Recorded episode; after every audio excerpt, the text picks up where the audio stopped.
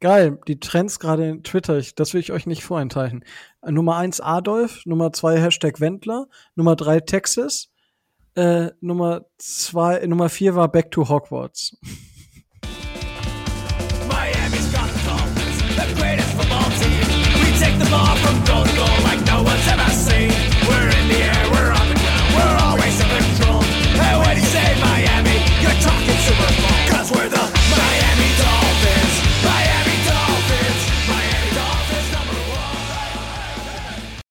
Moin Moin und herzlich willkommen zum Dolphins Drive, eurem Podcast über die Miami Dolphins, der Franchise, die souverän ihr drittes Preseason-Game gewonnen hat und mit einem positiven Rekord in die neue Saison geht, in der natürlich nichts anderes als die nächste Perfect Season wartet. Ja, nichts anderes passiert. Ja, Entschuldigung, dass ich euch die Saison gespoilert habe. Aber wenn es heißt Dolphins Drive, dann heißt es, ich mache den ganzen Bums hier nicht alleine, sondern ich habe den Tobi auch wieder mit dabei. Moin, Tobi. Moin. Und der Micho ist auch wieder mit dabei. Moin, Micho. Hallo zusammen.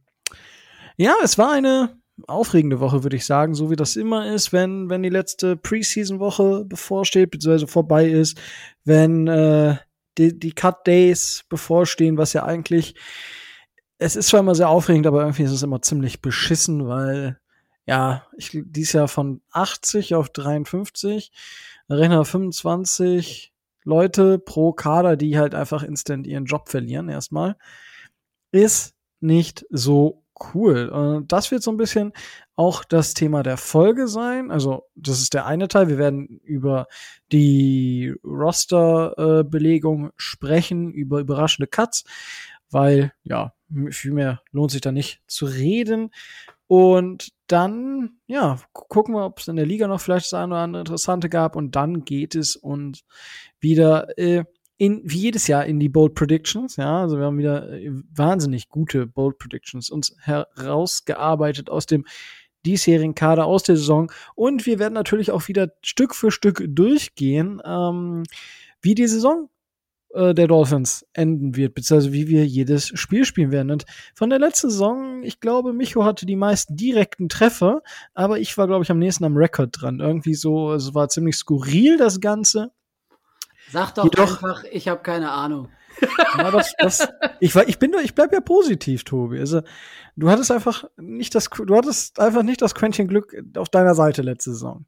Nee, das stimmt. Ja, da kann, ich hoffe, du hast daran gearbeitet. Ja, natürlich, natürlich. Ja, ich, ich erwarte Großes. Ich habe stark an meiner Performance gearbeitet, ja. So, das, nichts anderes will ich hören. Nichts anderes. Ja?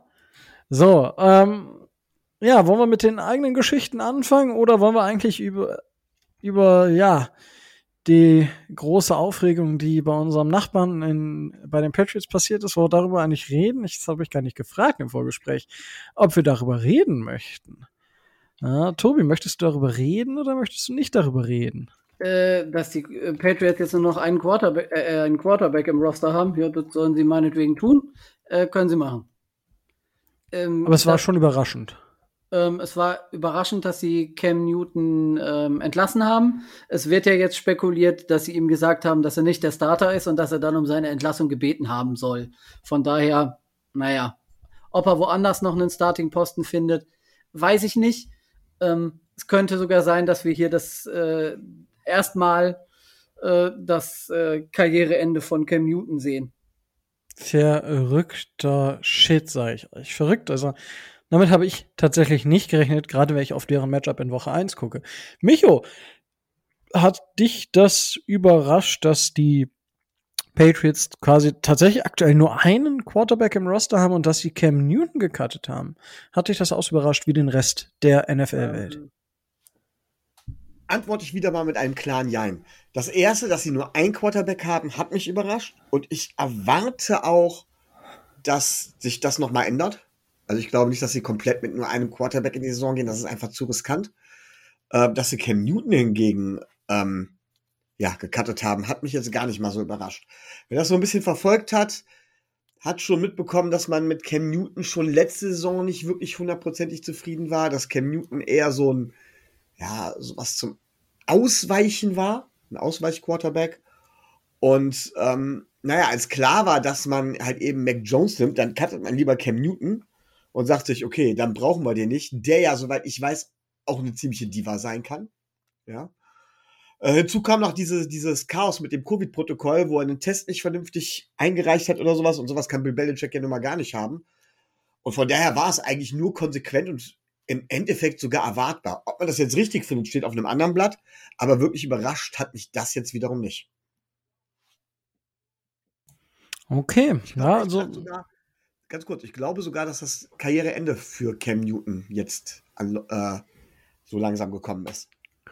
Das wird auf jeden Fall offen jetzt. Also ich könnte mir vorstellen, muss, muss gucken. Es könnte natürlich sein, jetzt stellen wir uns mal vor, was natürlich nicht passieren sollte, aber eine von den großen Teams, zum Beispiel bei den Seahawks oder bei den Bills oder bei wem weiß ich nicht, bei wem noch. Bei den Ravens fällt der Quarterback aus für mehrere Wochen.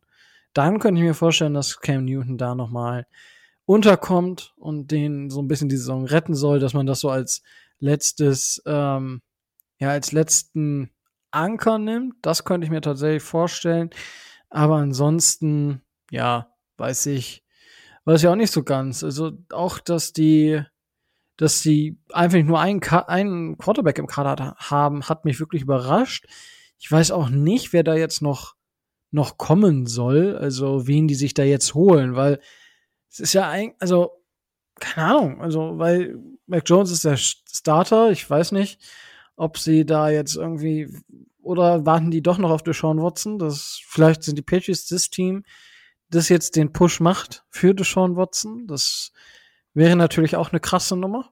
Also ich weiß, ich glaube es nicht, aber wenn du nur einen Quarterback im Raster hast nach Cut Day, ist schon schwierig. Oder äh, ja, Tobi, äh, was denkst du denn dann über die Zukunft von Cam Newton? Also findet, welche Teams würdest du jetzt so noch sehen, nach dem, was ich gesagt habe? Und ja, wie bist du überrascht, dass die äh, Patriots nur einen Quarterback tatsächlich im Roster haben und kommt Sean Watson oder wer kommt? ja, äh, wer kommt, ist, äh, ist natürlich ein bisschen, ein bisschen fraglich. Ähm, was ich mir, was ich mir vorstellen könnte, weil ähm, ich nicht damit gerechnet habe, dass die, dass die Patriots Cam Newton und äh, Brian Hoyer gleichzeitig äh, entlassen. Ich hatte bei Brian Hoyer gedacht, dass der eher so die, die, die, die Veteran-Mentor-Rolle äh, annehmen würde. Ich rechne auch damit, dass die äh, Patriots da so, so ein Move in, äh, in diese Richtung unternehmen, äh, unternehmen werden, weil sie haben klar gezeigt durch diese Moves, dass sie auf, äh, dass sie auf Mac Jones setzen und sie müssen ihm eigentlich die bestmögliche Entwicklungschance geben, äh, die, die ihnen möglich ist. Und da erwarte ich äh, aus meiner Sichtweise einfach auch einen, einen gestandenen, äh, NFL-erfahrenen Quarterback, der den so ein bisschen an die Hand nimmt. Denn was passiert, was ich persönlich erwarte, weil ich ja von dem Herren sowieso keine so große Meinung habe, dass der abschmiert oder noch schlimmer, er schmiert halb ab. Das heißt, die Patriots äh, machen das, was ich ihnen für die nächsten 20 Jahre wünsche. Immer so sieben, acht Siege, immer schön im Mittelfeld, nichts Halbes und nichts Ganzes. Mac Jones wird eher ein halber Rohrkrepierer.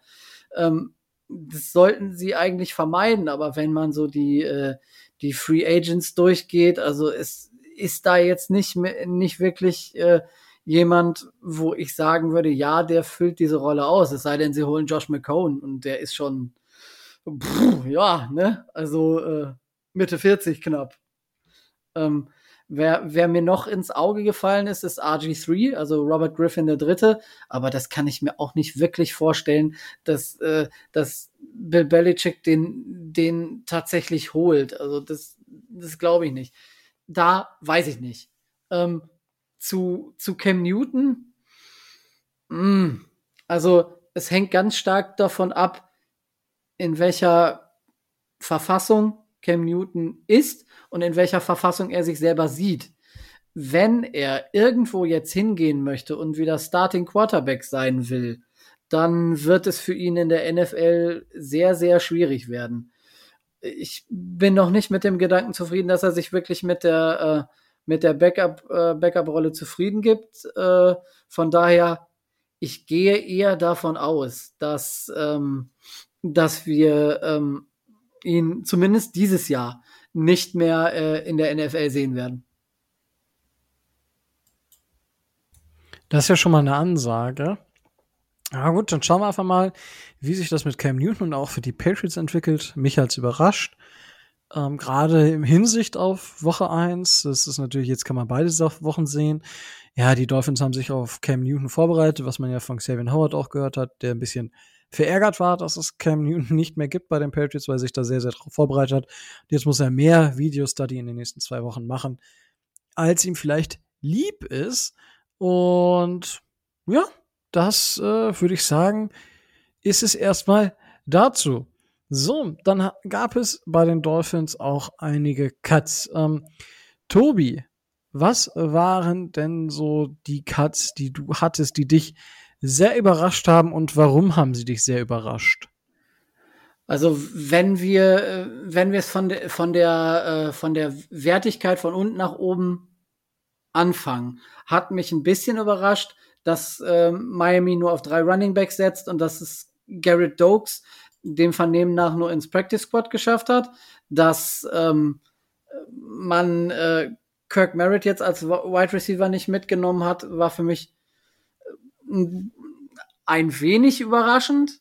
Ähm, hingegen nicht überraschend war für mich, dass man Matt Skura entlassen kann. Wir haben letzte Woche einen, äh, einen zweiten Center neben Michael Dieter geholt. Da waren drei einer zu viel, also da ähm, das hat äh, das hat jetzt in mir keine keine Verwunderung ausgelöst, dass man äh, Linebacker Calvin Munson nicht mitnimmt, hat mich schon etwas etwas mehr erstaunt, gerade weil er ja so ein äh, äh, ach Quatsch, äh, Special Teams Guy war und ich dachte, dass man diese Wertigkeit bei ihm höher einschätzt. Was mich aber sehr überrascht hat, und ich denke mal, da gehe ich mit der fast der gesamten Miami Dolphins Community konform, war der, äh, der Cut, Cut von äh, Benardrick McKinney, de, äh, dem Linebacker. Klar, ähm, man hat gemerkt, als Elenton Roberts zurückkam nach der Verletzung, hat er gleich äh, äh, Snaps im, in der First Team Defense bekommen. Da musste man schon überlegen, dass es aber dazu führt, dass äh, McKinney, den man ja in einem, in einem Trade-Paket von den Texans geholt hat, dann noch nicht mal mit ins 53er nimmt. Das war schon ziemlich überraschend und hinterlässt, gerade wenn man jetzt auch sieht, wen wir alles auf Linebacker dann äh, nicht mitgenommen haben. Eben Benardrick McKinney, Munson nicht, Shaquem Griffin nicht ähm, und dann noch so zwei, drei andere nicht, dann sind wir da, da momentan wirklich ziemlich dünn besetzt. Und äh, naja, da, da muss man eigentlich erwarten, dass da noch, äh, dass da noch jemand folgt. Okay, ähm, ja, das, äh, da sind sicherlich einige sehr überraschende Moves mit dabei. Ich will jetzt im ersten Moment gar nicht direkt auf den, auf den, auf den Cut von McKinney eingehen. Aber Micho, wir haben ja Chuck Lawson dafür abgegeben. Für Benardrick McKinney. Hm, wie siehst, also, und jetzt ist McKinney ja nicht mehr, mehr Teil von unserem Roster, ist jetzt bei den, Chuck Lawson ist jetzt bei den Jets. Wie siehst du diese Situation? Also, ist das vielleicht ein Fehl, eine maximalste Fehlentscheidung von unserem Front Office gewesen? Es sieht so aus. Also, ähm, man kann mit Sicherheit über die Wert eines Run-Stopping-Linebackers streiten. Gar keine Frage. Ähm, und das, man wusste vorher, was man an Benardrick McKinney hat. Nämlich ganz klar, ein Run-Stopping-Linebacker, der in Coverage so gut wie nicht zu gebrauchen ist. So, das war vorher klar. Es darf niemanden überraschen, wenn man jetzt sagt, oh, um Gottes Willen, Benardrick McKinney konnte ja gar nicht wirklich richtig, äh, richtig verteidigen, deswegen musste er gehen. Das ist in meinen Augen eine schwachsinnige Aussage, da man es vorher hätte wissen müssen. So. Und ähm, ja, ich finde es halt dementsprechend schwierig, einen Spieler zu holen, jetzt auch nicht unbedingt günstig zu holen, wenn man Trade und so weiter abgeht. Wir haben mit Jack Lawson auch immerhin unseren zweitbesten Pass-Rusher abgegeben. Ja. Egal wie man dazu steht, es war unser zweitbester Pass-Rusher. Und den dann noch nicht mal mit ins Roster zu nehmen, äh, ich frage mich nach der Begründung. Er hat im Camp das gezeigt, was er kann, und dafür hätte er geholt werden sollen. Unabhängig von der Entscheidung, ob man jetzt sagt, von wegen, wir können ihn gebrauchen oder nicht, wenn man ihn nicht gebrauchen kann, hätte man ihn gar nicht erst holen sollen. Und ich finde, generell, wenn man sich dann teilweise so die Free Agency Entscheidungen der letzten Zeit oder auch der letzten Jahre anguckt, dann äh, stellt sich tatsächlich die Frage nach der Erfolgsquote von Chris Greer in der Beziehung. Muss man ganz ehrlich sagen. McKinney ist da eines der absoluten, ja, Beispiele dafür, wie so etwas in die Hose gehen kann, weil das ist echt, das darf eigentlich nicht passieren. Ja, da bin ich, also das war halt auch die, die Frage dahinter. Muss man sich ja wirklich in, bei solchen Sachen einfach mal stellen. Ist ja auch vollkommen fair, finde ich, genau das zu tun. Und ja, dementsprechend schauen wir einfach mal. Jetzt äh, haben wir auf jeden Fall mit McKinney weniger. Screw ist weg. Tobi, äh, dich als General Manager freuen solche Entlassungen doch eigentlich hinsichtlich des Cap Space. Ähm, wir haben es immerhin geschafft, die 53 Spieler unter den, äh, unter den Cap Space zu kriegen.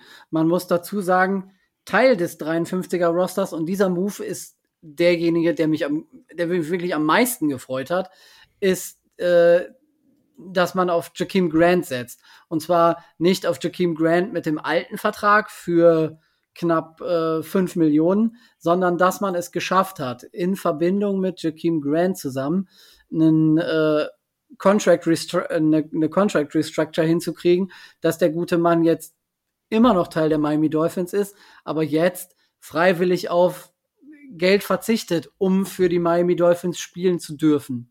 Also das, das war das, alles zusammen, was jetzt äh, gestern und vorgestern und so in den letzten Tagen gelaufen ist, das ist das, was mich ähm, wirklich am meisten gefreut hat. Okay, ähm, ja, ich weiß nicht. Also da jetzt die, die Frage vielleicht auch an Micho. Jetzt, die Dolphins haben jetzt zum Beispiel bei McKinney haben wir das ja auch gemacht, diesen Paycut. Jetzt kriegt Jakeem Grant einen Paycut. Und wir, auf der anderen Seite bekommt Xavier Howard mehr also durch diese Incentives. Es ist natürlich, also es ist schon irgendwie wild und können wir Leuten jetzt wirklich böse sein, wenn sie bei uns, äh, obwohl sie noch drei, vier Jahre Vertrag haben, mehr Geld verlangen? Weil offensichtlich verlangen die Dolphins ja nicht selten auch, dass Spieler Packers hinnehmen. Ah. Boah, ja, eine, eine böse Frage. Sagen wir es mal ganz klar. Ähm, ja, ich bin der Meinung von wegen, dass, äh, dass man den Spielern dementsprechend böse sein kann. Wenn sie mehr verlangen, zumindest wenn es so kurzfristig ist. Äh, ja, auch die Dolphins mögen nach Paycuts verlangen, aber kein Spieler ist gezwungen, darauf einzugehen. Genauso wenig wie die Dolphins gezwungen werden, darauf einzugehen. Und ein Spieler, der keinen Paycut hinnimmt, steht halt vor der Wahl, er wird halt dementsprechend gekündigt, dann kriegt er immerhin Dead Money und kann woanders vielleicht einen fetten Vertrag unterschreiben. Oder aber er fühlt sich halt eben der Franchise verbunden und sagt, oder sieht halt nirgendwo anders eine Chance, je nachdem, wie man es ausdrücken will. Aber sagt, ja, ich mache den Paycut, ich bleibe hier. Und andersrum ist es so, dass die Leute, die einen Pay Raise nach einem Pay Raise fragen, im Grunde genommen versuchen der Franchise keine Wahl zu lassen und sagen von wegen, ja, ich gehe halt weg. Das ist das halt eine Geschichte, die sich die Franchise eigentlich nicht erlauben kann. Und das finde ich ist schon eine etwas andere Qualität. Ich weiß, worauf du abzielst, nämlich darauf, dass sich im Grunde genommen die Franchise ja nicht anders verhält. Und natürlich können wir hier die große Moraldiskussion in der Beziehung aufmachen und können damit argumentieren und sagen, ja gut, so wie du mir, so ich dir, gleiches Recht für alle oder was auch immer. Aber ich finde doch, dass da eine andere Qualität da steckt. Und sei es nur, weil es mein Fan Fanherz ist, was dann blutet. Und ich kann Tobi nur zustimmen. Mich freut, dass Joaquin Grant dem Paker zustimmt und da bleibt. Ja, mich, mich freut's auch. Also ist halt immer noch ein guter Punch-Returner. Oder auch Kick-Returner, whatever Returner. Nur als Wide Receiver hat er es jetzt bis jetzt noch nicht geschafft. Mal gucken, vielleicht schafft er es jetzt in dieser Saison. Äh, schauen wir einfach mal, würde ich behaupten. Hm, jetzt haben wir die Cuts schon soweit besprochen. Dirks hatte mich auch überrascht, tatsächlich, dass die Dolphins nur mit drei Running Backs in, in, bisher in die Saison gehen. Es gibt ja immer noch ein paar Running Backs da draußen, die durchaus interessant wären. Tobi, du hast ja schon angekündigt, dass du darüber monatelang sprechen könntest. Was glaubst du denn, wo werden die Dolphins jetzt noch aktiv? Beziehungsweise, wo, ich meine, wir haben jetzt ein, zwei News schon reingekriegt während der Sendung, es ist wieder Mittwoch. Ähm, was glaubst du, holen die Dolphins noch rein? Mm, ich, ich hätte vor der, vor der Sendung, also vor, einer, vor 20 Minuten hätte ich gesagt, ähm, was sie noch brauchen. Das habe ich ja im letzten Jahr relativ häufig gesagt. Ähm, einen Veteran Defensive End Pass Rusher, ähm, mit dem sie arbeiten können. Nun haben sich die Miami Dolphins zumindest auf dem Practice Squad mit äh, einem solchen äh, verstärkt und einen Florida Native mit äh, Jabal Sheard geholt, der von den oh, Colts, glaube ich, äh, äh, 2020, nee, Quatsch, der war 2019 bei den Colts. Äh, im, Giants. Er war, ja, ja. er war erst bei Jacksonville und dann ist genau, er richtig. Äh, in ja, Woche sieben oder so zu den Giants gekommen. Genau. Und hat da aber tatsächlich äh, auch war Starter. Also zumindest die paar Wochen und dann hat er halt eine Rotationsrolle gehabt und hat da aber auch dann immer mal wieder für Druck gesorgt. Also eine Rotationsrolle für einen Veteran ist das, denke ich, eine, eine vernünftige, genau. vernünftige Angelegenheit, die da passiert ist. Ja, ähm, es ist eine Absicherung dafür, wenn Jalen Phillips vielleicht entweder etwas länger braucht oder ähm, es dann vielleicht doch noch nicht auf Anhieb schafft. Ähm, er ist ein solider Spieler, der uns auf jeden Fall zumindest auf dieser Position Tiefe gibt. Und gerade Pass Rush war ja in der Defense äh, auch eins der Dinge, wo man neben, äh, neben Ogba und den ähm, flexibel einsetzbaren Linebackern äh, ja vielleicht noch den ein oder anderen gebraucht hätte. Ob das jetzt bedeutet, dass wir keinen Linebacker mehr holen, ähm, da bin ich mir noch nicht so sicher. Ich könnte mir vorstellen, dass da auf dieser Position dann äh, noch was passiert. Ähm, wo tendenziell, da muss ich mich von letzter Woche ein bisschen revidieren, wahrscheinlich dann nichts mehr passiert, ähm, ist in der Secondary, weil da haben wir im äh, 53er Roster ja einige mitgenommen, die da in diese äh, Kategorie fallen. Dann haben wir äh, vom, vom Waiver Claim ähm, noch den guten, ähm, Gott, wie heißt der denn jetzt nochmal? ähm, Elijah Williams geholt, glaube ich. Ähm, der im letzten Jahr bei den, bei den Jets war, jetzt auch nicht sonderlich aufgefallen ist. Ich denke, man wird ihn erstmal, äh, man wird ihn erstmal testen wollen oder man wird ihm den Spot geben. Und wenn man bessere Alternativen hat, vielleicht, äh, vielleicht ist das ja sogar Jamal Sheard, wenn der, wenn der so weit auf dem Damm ist, dass er hochrutscht oder ähm, der Gute, den wir gestern äh, geclaimed haben, geht für Will Fuller wieder raus. Wenn der ähm, von seiner Suspension zurückkommt nach dem, äh, nach dem Patriots-Spiel, ich kann mir nicht vorstellen, dass, dass äh, der geclaimte Spieler eine, eine, eine große Rolle bei den, äh, bei den Dolphins einnehmen wird. Ich denke, der wird einfach, man wird ihn sich mal angucken wollen, weil er Talent hat oder weil man ihn vielleicht im Draft auf dem Zettel hatte und dann wird man sehen, ob er was, äh, ob er besser ist als die Spieler, die man, äh, die man mitgenommen hat oder nicht. Und wenn er das nicht ist, dann ist das der, ist das der erste, wo ich, äh, wo ich sage, ja, den wird man, von dem wird man sich wahrscheinlich wieder trennen. Ähm, in der Offense sehe ich jetzt ähm, nicht, dass man noch einen holt, da man sich ja im 53er Kader für ähm, Robert Foster als Guard entschieden hat. Ähm, das war ja nach dem, nach dem Draft auch schon, auch schon so einer meiner Sleeper und ich denke, aus dem kann wirklich ein vernünftiger, ähm, vernünftiger ähm, Offensive Lineman werden. Der hat äh, Anlagen, aber ihr wisst, ich und Guards, äh, das habe ich auch schon bei Isaac Asiata gesagt und äh, der ist jetzt Polizist. Also von daher immer in äh, gewisse Grenzen gezogen.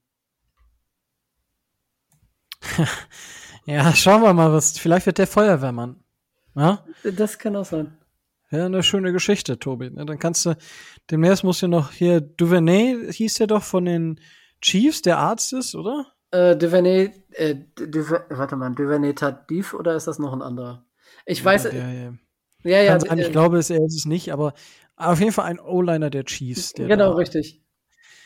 Äh, ja, auf jeden Fall sehr, sehr spannend. Tatsächlich glaube ich ähm, bei unserem Defensive End Jabal Sheard weniger daran, dass, dass er unbedingt, ich glaube, er spielt einfach eine gute Rotationsrolle. Und zwar, da glaube ich zumindest, dass er in Situationen reinkommt, wenn wir, wenn wir mit einer Four-Man-Front spielen, also mit zwei klassischen Defensive Ends, Ogba auf der anderen Seite und auf der, also auf der einen Seite und auf der anderen Seite fehlt halt dieser klassische Defensive End. Wir haben Outside Linebacker einige oder gerade mit Phillips und mit Van Ginkel zwei, die diese Position par excellence spielen können. Und dahinter haben wir auch noch ein, zwei Spieler, so ein Sam Aguavo und Jerome Baker, die teilweise auf diese Position rutschen können. Ja. Ähm, aber so sehe ich zumindest die, die Rolle von Jabal Sheard. Ähm, Micho, also Jabal Sheard, 32 Jahre. Wir sehen ja in der Liga immer häufiger, dass ältere Defensive Ends, JJ Watt zum Beispiel, auch öfter in die ähm, öfter in die äh, Interior Line gezogen werden. Glaubst du, dass Jabal Sheard quasi auch für die, also nur für die Line und nicht äh, wie auf einen sehr weiten Defensive End äh, geholt wurde? Ich glaube tatsächlich, dass er, da, dass er geholt wurde, um die Defense, Defensive End Position ein bisschen zu unterstützen. Du hast es gerade eben recht nett gesagt. Da ist tatsächlich so ein bisschen eine Lücke gewesen, die wir noch gehabt haben. Und ich glaube, da setzen wir ihn letztendlich auch ein. Ähm, wer weiß, vielleicht gelingt uns da ein ähnlicher Glücksgriff, äh, wie er uns ja eigentlich mit Emmanuel Ogba so ein bisschen gelungen ist, zumindest ein Jahr lang. Ähm, ja, klassischer Rotational Player dementsprechend. Veteran, der andere Leute ein bisschen in die Hand nehmen kann, der in bestimmten Situationen reinkommt ähm, ja, ich glaube wirklich klassisch Defensive End wird er bei uns spielen und da auch in der Rotation beziehungsweise als Backup. Okay, ja, das äh, denke ich tatsächlich auch, beziehungsweise wird er halt in klaren Line-Situationen zum Einsatz kommen. Gut, Micho, ähm, hat dich irgendwas noch überrascht bei den Moves der Miami Dolphins? Möchtest du noch was zu Matt Skura sagen oder noch zum Benadryl McKinney, Dokes, zu irgendwas, was dir aufgefallen ist? Ja, zwei Dinge tatsächlich. Also eine, eine ganz klare Geschichte ist ähm, ähm, Matt Skura. Ich finde es auch seltsam. Also jeder, der hier den Drive ein bisschen verfolgt hat, weiß, dass ich gesagt habe, oh, Matt Skura ist jetzt nicht unbedingt das, was man will meiner Meinung nach. Habt ihr mir noch gesagt von wegen, ja, wer weiß, der war mal sehr gut, vielleicht hat er nur das eine Jahr oder sowas nicht geschafft, was auch immer. Okay, kann ich verstehen, Shot kann man machen, alles gut.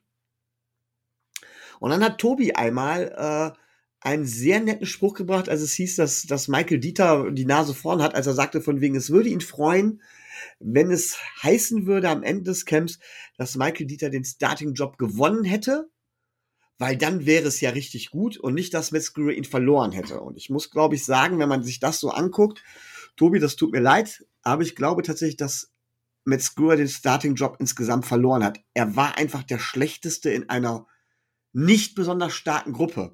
Jetzt kann man sagen, ja gut, Michael Dieter hat, hat nun mal einen Riesensprung nach vorne gemacht. Alles klar, wäre möglich. Aber Metzger scheint trotz seiner Erfahrung noch schlechter zu sein als ein undrafted Free, äh, undrafted Free Agent, den man, äh, der es nie wirklich aufs Feld geschafft hat. Aber puh, das ist schon ganz schön übel. Und dann kann ich nicht davon reden, dass Michael Dieter tatsächlich den Starting-Job gewonnen hat. Ja, egal was er für einen Sprung nach vorne gemacht hat. Aber da war dann auch keine ernsthafte Konkurrenz mehr oder so. Also da muss mit Screwer richtig, richtig übel gewesen sein. Was für mich wiederum heißt, dass zumindest solange Michael Dieter nicht das Gegenteil beweist, Center und damit die O-Line, weil für mich, für mich ist einfach Center der Anker der O-Line. Und gibt, das habe ich schon oft genug gesagt, gibt der O-Line Halt, so kenne ich es aus dem Spiel, das mag in der NFL durchaus so ein bisschen anders sein. Center werden da ja auch nicht so hoch geschätzt, trotz allem bekomme ich immer mit, dass Center eigentlich die Spieler sind, in meinen Augen stark unterschätzt und das wird ein großer Schwachpunkt bei uns in der O-Line sein und damit haben wir wieder ein großes Problem in der O-Line. Letzten Endes habe ich mir aber gerade danach jetzt die Frage gestellt, wirklich die Free Agency, weil über die Rookies können wir ja noch nicht urteilen, die Free Agency Erfolgsquote von Chris Greer.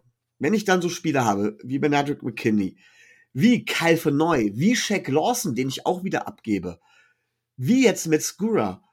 Und das geht ja schon einige Zeit so. Ich habe leider jetzt nicht komplett alle nachgucken können, aber da waren ja schon einige Flops dabei. Und es mag sein, dass wir gut draften oder verhältnismäßig gut draften, wobei meiner Meinung nach mit Austin Jackson und Noah Igbenogany, ohne ein abschließendes Urteil fällen zu wollen, da auch einige durchaus potenzielle Busts bei sind. Und auch das kann immer passieren. Aber insgesamt wirkt vor allem die Quote in der Free Agency auf mich doch jetzt gerade im Moment verdammt niedrig. So, da widerspricht hier Tobi. Komm. Nein, ich wollte, ich wollte nur den tosenden Applaus und äh, die, die der meiner Begeisterung Ausdruck verleihen, dass du es geschafft hast, nach über einem Jahr den Nachnamen unseres äh, ehemaligen Rookie First Round Cornerbacks fehlerfrei auszusprechen. Reiner Zufall. Ich, ich bin stolz auf dich. Reiner Zufall. Ich bin begeistert. Ich kann, begeistert. Hey, Luis, sonst verklage ich dich. Du zerstörst mein Image. Vor allen Dingen, du hast nicht gestockt, gar nichts. Einfach so, zack, haut er hier einen raus. Ruhe, Ruhe jetzt! Du zerstörst mein Image. Jetzt Verdammt, ich habe lange gebraucht, um das aufzubauen. kann ich ja, dann kann ich ja wieder mit Mike Gesicki an. ja, genau. Ja, aber äh, Tobi, wie siehst du, also ich bin ja, ich habe das ja auch schon letzte Preseason, beziehungsweise bei den Cuts zu dieser Preseason schon angesprochen, dass das echt ein bisschen arg ist und, und ich da Chris Greer auch so ein bisschen so, also schwierig zu greifen. Also es ist, gefällt mir zum Teil auch nicht. Was er so macht, also was er gut macht, sind eigentlich, dass er Spieler hält, die wir haben. Die Situation mit Devante Parker hat er sehr gut geregelt. Der Vertrag von Jerome Baker kann für, also kann auch gut sein am Ende. Der, er hat es geschafft, mit dem Management von Xavier Howard was auszuhandeln.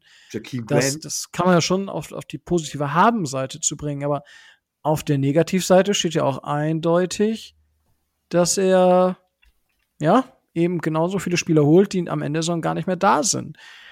Also, wenn ich, ja, Micho hat ja schon genug angesprochen. Wie siehst du das? Also, würdest du da Chris Greer auch ein eher äh, nicht so gutes Zeugnis ausstellen?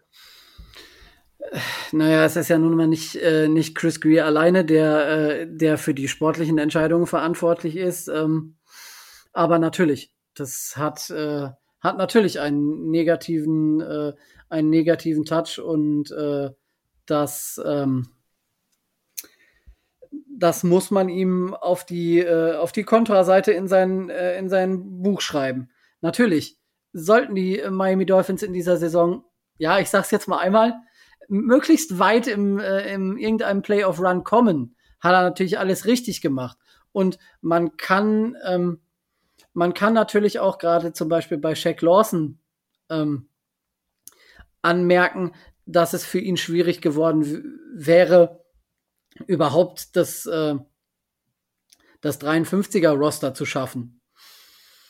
Also da muss ja irgendwas, äh, irgendwas gewesen sein. Bei Metskura war es halt, ein, halt einfach so, das tut finanziell nicht so weh. Und äh, man hat halt relativ schnell gemerkt, äh, dass er nicht der äh, 2019er Metskura ist, sondern eher der 2020er Metskura und äh, dass er einfach schlechter ist als, äh, als Michael Dieter. Und ähm, naja, dann haben wir ja noch die Worte von, äh, von unserem äh, amerikanischen äh, Freund Dave Hyde äh, in den Ohren, der ganz klar gesagt hat, ne, in der Offseason haben wir einen anderen äh, Brian Flores, als äh, wir das innerhalb der Season sehen. Und der ist da konsequent in seinen Entscheidungen. Von daher hat es, darf es nicht, darf es nicht überraschend gekommen sein. Nichtsdestotrotz, man muss diese diese Schwachstellen jetzt irgendwie ausfüllen. Ob man das jetzt äh, auf Center mit Greg Mans oder äh, auf Linebacker mit wem auch immer füllt, wird man, wird man sehen. Aber ähm, er hat natürlich da einiges an, äh, an Geld verbrannt. Er hat einen Teil durch den Paycard wieder reingeholt äh, von McKinney, das war gut. Aber er hat natürlich auch einen Teil äh, einfach verschwendet, was man auf an, an anderer Stelle vielleicht noch äh, hätte gebrauchen können. Von daher bin ich da zwiegespalten. Ja, das ist äh, ja nicht so einfach. Gerade natürlich, wenn es die eigene Franchise betrifft, dann ist man immer so ein bisschen, na, aber der, der hat so viel getan und ja, es ist, also ich denke, wir sollten definitiv jetzt bei den Rookies dieses Jahr, aus den Rookies vom letzten Jahr und ja, vielleicht auch die zwei Klassen noch davor, wirklich in den nächsten Jahren genau unter Beobachtung halten und jetzt auch, was ist mit den Spielern, die jetzt geholt wurden. Ja, können wir zum Beispiel einen Will Fuller halten, wenn er gut spielt? Können wir einen Ock behalten? Wen holen wir nächste Saison? Also, da sind einige Fragen, die geklärt werden müssen und wo man bei Chris Greer sicherlich auch ein Auge drauf haben muss. Ja, äh, wirklich muss. Man ist ja, wenn Tour jetzt der, der Pick ist, dann wird man ihm viel verzeihen, weil dann ist er der General Manager, der Tour geholt hat. Und, aber ansonsten wird's halt verdammt, verdammt schwierig für den Kollegen Greer. Ähm, also da ist durchaus ein bisschen Feuer nicht nur für den Kollegen Greer. Die Frage ist ja generell, wir sind im Umbruch, alles gut und schön, aber wie lange sind wir im Umbruch? Wir haben ja, wir haben einen recht, recht radikalen Cut gemacht und äh, bauen auf. Der darf halt auch nicht Ewigkeiten dauern. Und wenn du ständig nur immer einen Jahresspieler holst und die wieder rausgibst, der aber noch Capspace verbrätst und sonst noch was, wenn nicht jeder Draft-Pick sitzt, dann kannst du noch so sehr deinen Franchise-Quarterback geholt haben, weil die ersten vier Jahre sind nun mal extrem wertvoll wegen des günstigen Rookie-Vertrags, sondern verschwendest du die Zeit und dann war's das wieder. Dann war's das für den ersten Anlauf also finde ich, selbst, selbst wenn Tuas ist, finde ich, das Ganze drumherum muss halt auch stimmen. Und da gibt es halt so, in meinen Augen, so Schwierigkeiten. Ja, da hast du recht. Das kann, also das ist ja immer dies, dieser Sprung, den die Franchises schaffen müssen, den ja einige Franchises dann einfach nicht geschafft haben, zum Beispiel die Colts, ja, die sehr, sehr gut gedraftet haben, aber halt keinen Quarterback hatten. Dementsprechend werden jetzt die Spieler teuer die sie gut gedraftet haben. Das ist ja auch immer so ein, so ein Element. Und wenn du halt keine günstigen Spieler hinterher bekommst, beziehungsweise die Spieler, die du vielleicht etwas günstiger, ich meine, Van Neu war jetzt nicht günstig, aber die du dann halt in der Free Agency reinholst und dann wieder entlässt, das ist auf Dauer auch einfach kein gutes Zeichen und ist natürlich auch vom Image her für die Franchise bei den Spielern ein Problem, weil dann heißt es ja, da bist du schneller weg, als du gucken kannst. Und das will ja auch wohl keiner haben denke ich mal. Wenn ich, wenn ich an der Stelle noch mal, ich weiß, wir sind vom eigentlichen Thema, kommen wir damit ab, aber das wäre mir an der Stelle wichtig. Eben dieses Thema Kyle van Neu. Ich fand jetzt nicht, dass Kyle van Neu für sein Geld gut gespielt hat. Ich fand, der, er war sein Geld, wirklich, wenn es jetzt rein nach dem Preis-Leistungsverhältnis geht, war er sein Geld nicht wert. Aber er hat ja nicht schlecht gespielt. Wir haben ihn ein bisschen overpaid. Das ist meine Meinung. Das habe ich aber auch schon vorher gesagt, weil Kai van Neu halt relativ teuer war. So, wir haben ein bisschen overpaid, das mussten wir tun, um so einen Spieler zu bekommen. Dafür kann der Spieler letztendlich nichts. Ich würde als Spieler auch das nehmen, was ich kriegen kann. So.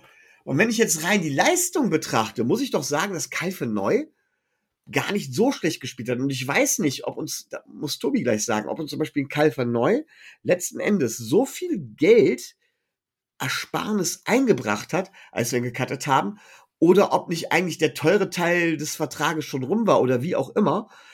Ähm, aber es ist genau das, was du sagst, Rico. Da spielt ein Spieler zumindest auf seinem normalen durchschnittlichen Niveau. Ja, er spielt nicht herausragend, er spielt auf einem durchschnittlichen Niveau und das kann bei jedem Spieler immer wieder passieren. Nicht jeder Spieler kann jedes Jahr die absolute Überleistung bringen.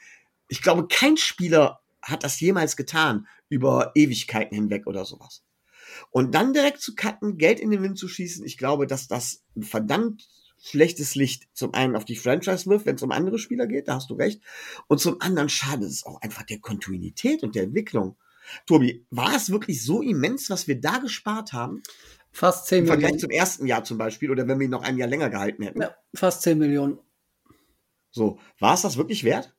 Ja, definitiv ähm, was man, nehmen wir mal an, ähm, wenn wir jetzt von, von 10 Millionen ähm, an Cap Space reden, dann reden wir von, reden wir von etwas, äh, reden wir von einem Spieler der, der Kategorie, ja gut, wer wird bei uns, äh, wer verdient bei uns 10 Millionen? Also du musst du gucken, Devante Parker, glaube ich, wenn ich das richtig im Kopf habe. Aber auf jeden Fall hätten wir uns die, ähm, die Spieler, die wir haben, in Verbindung mit den äh, Vertragsverlängerungen, die wir schon durchgeführt haben, in der Form so nicht leisten können, wenn wir, ähm, wenn wir Calvin Neu weiter behalten hätten.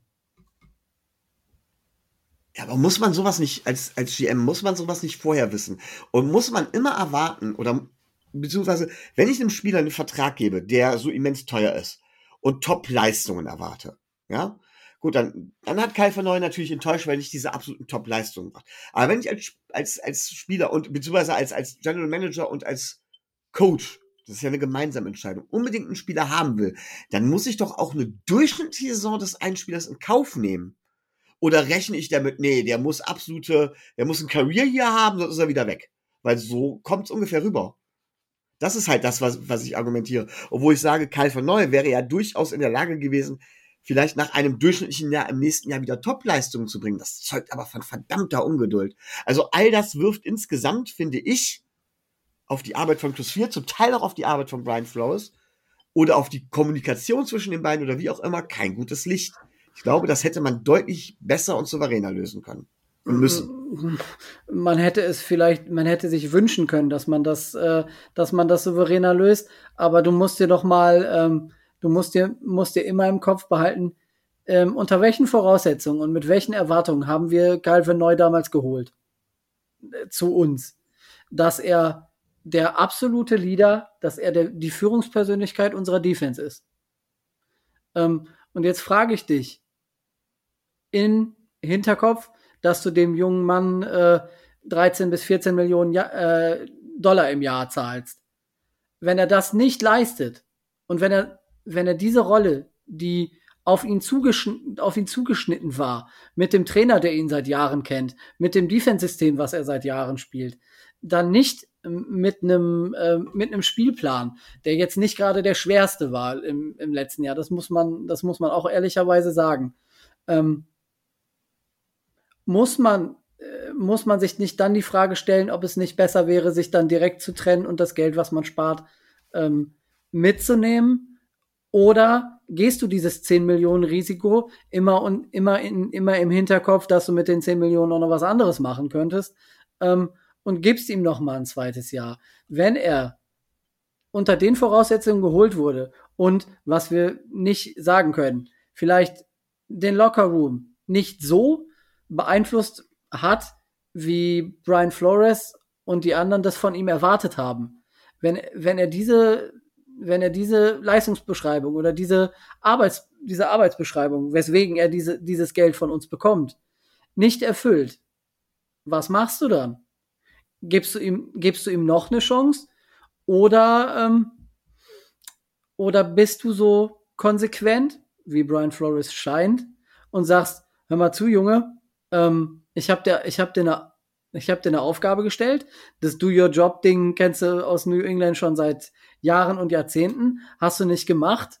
Gut, äh, dann geht's hier bei dir nicht weiter. Also ich würde es nicht gleich ins Negative ziehen, sondern es gibt viele, ich nenne es mal Soft Skills, die wir von außen gar nicht kennen, die dafür gesorgt haben können, dass man sich nach einem Jahr äh, von, von Calvin neu trennt ich, ich verstehe, was du meinst. Und ich meine, van Neu ist jetzt nur ein Beispiel.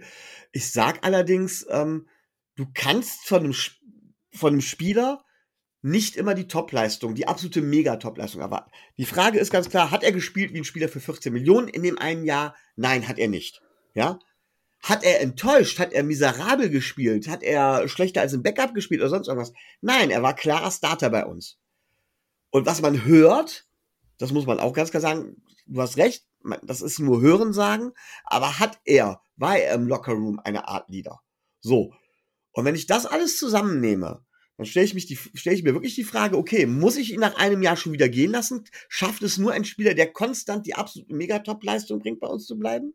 Muss ich einem Spieler nicht vorab weniger bieten? Muss ich nicht versuchen, direkt für so viel Geld dazu zu holen, wenn ich so wenig Geduld habe? Das sind alles so die, die Sachen, die ich sehe.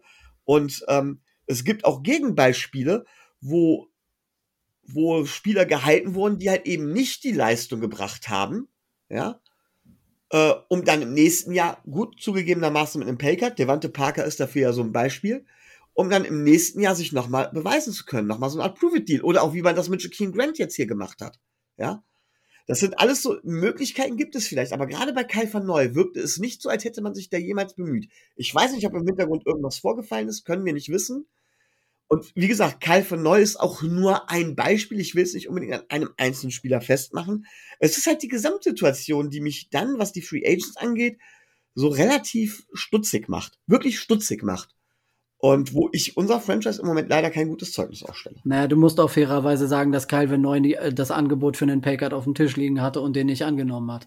Das weiß Weil er sich für besser hält. Das weiß man ja. Ja, gut. Ja. Er hat jetzt, er hat jetzt im, äh, in New England einen Vertrag unterschrieben, äh, zwei Jahre neun Millionen. Also das unser Angebot, also das Angebot der Dolphins wird auch ungefähr in dem, äh, in dem Rahmen gelegen haben. Gut, wie gesagt, wir können nicht wissen, was da sonst noch gelaufen ist, aber halt von außen gibt das kein gutes Bild insgesamt. Oder Rico, widersprichst du mir da jetzt? Nee, nee, also ich sehe es ja ähnlich, dass es halt nach außen hin schon schwierig ist, das zu beurteilen und es auch sehr überraschend ist und auch diese Deals. Also ich habe gar nichts gegen diese Low-Risk-Deals, wo man halt mal einen Late-Round-Pick in die Waagschale wirft, sechste, siebte Runde. Vollkommen in Ordnung und ist auch cool oder sollte man auch mal machen. Aber also solche Deals sind dann schon, wo ich eigentlich davon ausgehe, dass dieser Spieler auch für mehrere Jahre eine Rolle spielen soll. Ja, also ich gebe ja einem Spieler nicht für vier Jahre einen Vertrag und sage halt, okay, ich gucke mir das von Jahr zu Jahr an, kann ich machen. Aber eigentlich gebe ich einem Spieler vier Jahre Vertrag, damit er durchaus eine Säule in meinem Team ist. Und dementsprechend finde ich das schon kritisch und wir wissen halt auch gar nicht, was genau die Erwartungen waren. Ne? Also, was war die Erwartung, die kommuniziert, kommuniziert wurde zwischen Kyle Van Neu und dem Front Office oder zwischen den halt den Miami Dolphins? Was, was ist da, also was hat man erwartet und was wurde geliefert? Und was, wenn das halt nicht zusammenpasst und man gesagt hat, okay, hier, du, das haben wir besprochen, das wurde nicht erreicht, äh, da, ja, dass man sich dann trennt, wenn kein Pay hat, verstehe ich, aber insgesamt ist es kritisch, ja. So würde ich das sehen, Micho. Ja, ich hatte da, ich habe da noch ein ähnliches Beispiel, das jetzt nicht mit den Dolphins direkt zu tun hat, aber Aaron Rodgers, vor zwei Jahren hat man gesagt, oh mein Gott, der spielt nur mittelmäßig. Maximal. Ist aber ein Top-Spieler, der verdient Top-Quarterback-Money.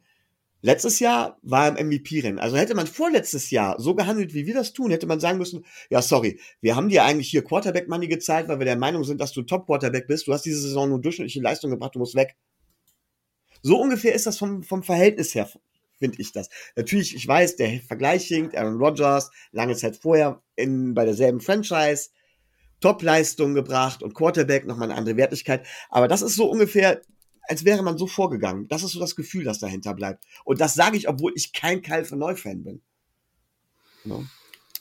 Ja, gut, aber ich sag mal, ja, also natürlich, diese Aaron, Aaron Rodgers-Situation wäre eigentlich eher, wenn wir, oder ich sag mal, die Broncos zum Beispiel holen Aaron Rodgers nach der Saison, traden für ihn, whatever, und holen ihn dann für drei Jahre. Aber er spielt halt das erste Jahr wie Nathan Peterman und ja. Ja, aber so halt, schlecht mag Kai von Neuer noch nicht mal. Er wird dann spielen wie Derek Carr.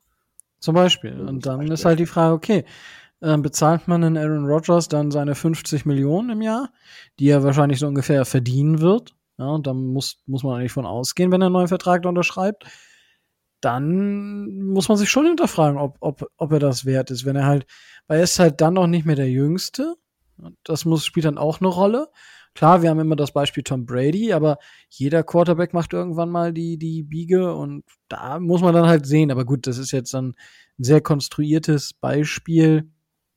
Keine Ahnung.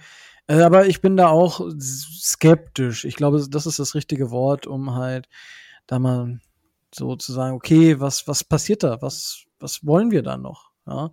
Also was erwarten wir von den Spielern und können die Spieler das überhaupt auch erreichen? Ja? Geben wir den Spielern diesen, diesen Raum und diesen Platz, sein, die Ziele, die wir ihm setzen, zu erreichen? Oder halt nicht? Das sind die Fragen, die Chris Greer und ähm, Brian Flores beantworten müssen. Und sieht aktuell nach den Free Agent Signings der letzten Jahre eher durchwachsen aus. So würde ich das beschreiben. Ich glaube, das ist jetzt auch genug von diesem, von diesem Thema. Das stand heute gar nicht auf dem Plan, oder? Nee, aber wir sind da ja sehr spontan und flexibel. Gut. Ähm, aber auf dem Plan stand tatsächlich die Bold Prediction. Es sei denn, Tobi, du möchtest jetzt noch genau über irgendwas reden? Naja, wir sollten zumindest die, die, äh, die, paar, die paar Neuigkeiten noch durchgehen, die mit äh, Spielern oder Ex-Spielern von uns zu tun haben. Äh, da rede ich in erster Linie von, äh, von ähm, ach Gott, wie heißt der denn jetzt nochmal hier? Matthew Perry, nicht Jamal Perry. Ähm, beide, beide haben wir, äh, beide haben wir gecuttet. Und äh, einer der beiden, weil wir es ja eben schon ähm, ähm, thematisiert haben, Malcolm Perry wollten wir dem Vernehmen nach ins Practice Squad holen, können wir aber nicht mehr, weil er äh, vom Waiver, äh, per Waiver Claim äh, von der Waiverliste runtergenommen wurde. Natürlich oder äh, leider von den New England Patriots. Das heißt, äh, wir werden ihn vielleicht dann in anderthalb Wochen wiedersehen, aber leider auf der falschen Seite des Balles. Oh, da haben sie ja, erstens haben sie da ja dann ihren zweiten Quarterback. Drittens erinnert mich das an diesen schönen Move, wo es hieß, äh, das ist ein klassischer Bill Belichick-Move. Naja, er hat jetzt genug von der Vorbereitung vielleicht auf das Spiel auch mitbekommen, ne? Vielleicht kann er was vom Playbook, hat er, konnte er was vom Playbook mitnehmen. Würde, würde ich nicht sagen, äh, dadurch, dass sich eben nach den äh, Roster Cuts noch relativ viel ändert und auch relativ viel verschiebt. Rico hat ja eben schon Xavier Howard äh, angesprochen, der sich ja jetzt der Theorie nach einmal komplett auf einen völlig anderen Quarterback einstellen muss. Also so viel wird er da nicht mitgenommen haben. Wäre, wäre er nächste Woche entlassen, äh, wäre er nächste Woche da aufgeschlagen, dann wäre das vielleicht was anderes, aber ähm, ich glaube nicht, dass ähm, Malcolm Perry da so viel ähm, so viel an Informationen weitergeben kann. Nee, er hat das komplette Playbook gehabt. Naja. Das, das Fakt. Also, das, das ist Fakt, ja, aber ich gehe davon aus, dass, äh, dass das Playbook äh, noch einige Veränderungen innerhalb der nächsten Woche erfahren wird. Wow, Moment, Mo Moment. Wovon reden wir jetzt gerade? Es gibt einmal das generelle Playbook. Das, das ist verdammt dick. Ja, da sind, sind im Grunde genommen alle Spielzüge drin, die du im Laufe der Saison irgendwie machen willst. Nur du nimmst für ein Spiel halt nicht das komplette Playbook, sondern nur Teile des Playbooks. Aber deine grundsätzliche Philosophie, die Art und Weise, wie du vorgehen willst und so weiter, das ist halt das, die, die, die kriegt jeder Spieler. Das darfst du natürlich nicht mitnehmen. Offiziell musst du das Playbook ab, abgeben in dem Moment, wo du, wo du die Entscheidung mitgeteilt bekommst. Das heißt, die nehmen dir quasi das Playbook aus der Hand, das komplette. Und es ist natürlich auch schwer, Geheimnisse zu bewahren, was hier konkrete Spielvorbereitung und so weiter angeht. Das heißt, welche Plays nimmst du besonders zur, für die Spielvorbereitung oder suchst du aus diesem Playbook heraus? Aber grundsätzlich das Playbook wird er gehabt haben. Die Frage ist jetzt, wovon reden wir, wenn wir vom Playbook reden? Ne? Reden wir von der, von der abgespeckten Version, speziell für ein Spiel, oder reden wir von dem großen Ganzen? Hm. Ich, also ich persönlich, da ich ja jetzt die drei Spiele in der Preseason gesehen habe, gehe davon aus, zum Beispiel, dass ähm, das, was wir in der, in der Preseason nicht gesehen haben, sehr elementarer Bestandteil gerade der Miami Dolphins Offense ist. Weil äh, so diese RPO-Geschichten und diese, alle diese, äh, alle diese Sachen, wo, wo man davon ausgehen kann, dass sie Tua unterstützen sollen und dass sie vielleicht wesen wesentlicher und elementarer Bestandteil äh, der, der Offense sein werden, vielleicht. Also das ist jetzt meine subjektive Einschätzung. Haben wir noch nicht gesehen. Und ich denke, das, das wird man gezielt gerade auf das Spiel in New England nochmal äh, ein, äh, einstudieren, weil man da ja jetzt noch anderthalb Wochen Zeit hat. Das äh, ist wohl korrekt. Also ja, muss man einfach sehen. Äh, klar, dass, dass diese direkte Vor Spielbevorbereitung mit den die genauen Plays und dem Scripting natürlich nicht Teil dessen ist, aber zumindest was passiert, wenn und solche Geschichten, da kann man ein bisschen was abgreifen, aber sollte im Endeffekt auch nicht viel eine Rolle spielen, weil ich meine, die Teams kennen sich eigentlich sehr, sehr gut, dadurch, dass sie ja quasi einen gemeinsamen Tree haben. Das Brian Flores ja von den Patriots kommt, dementsprechend, ja. Gucken wir einfach mal.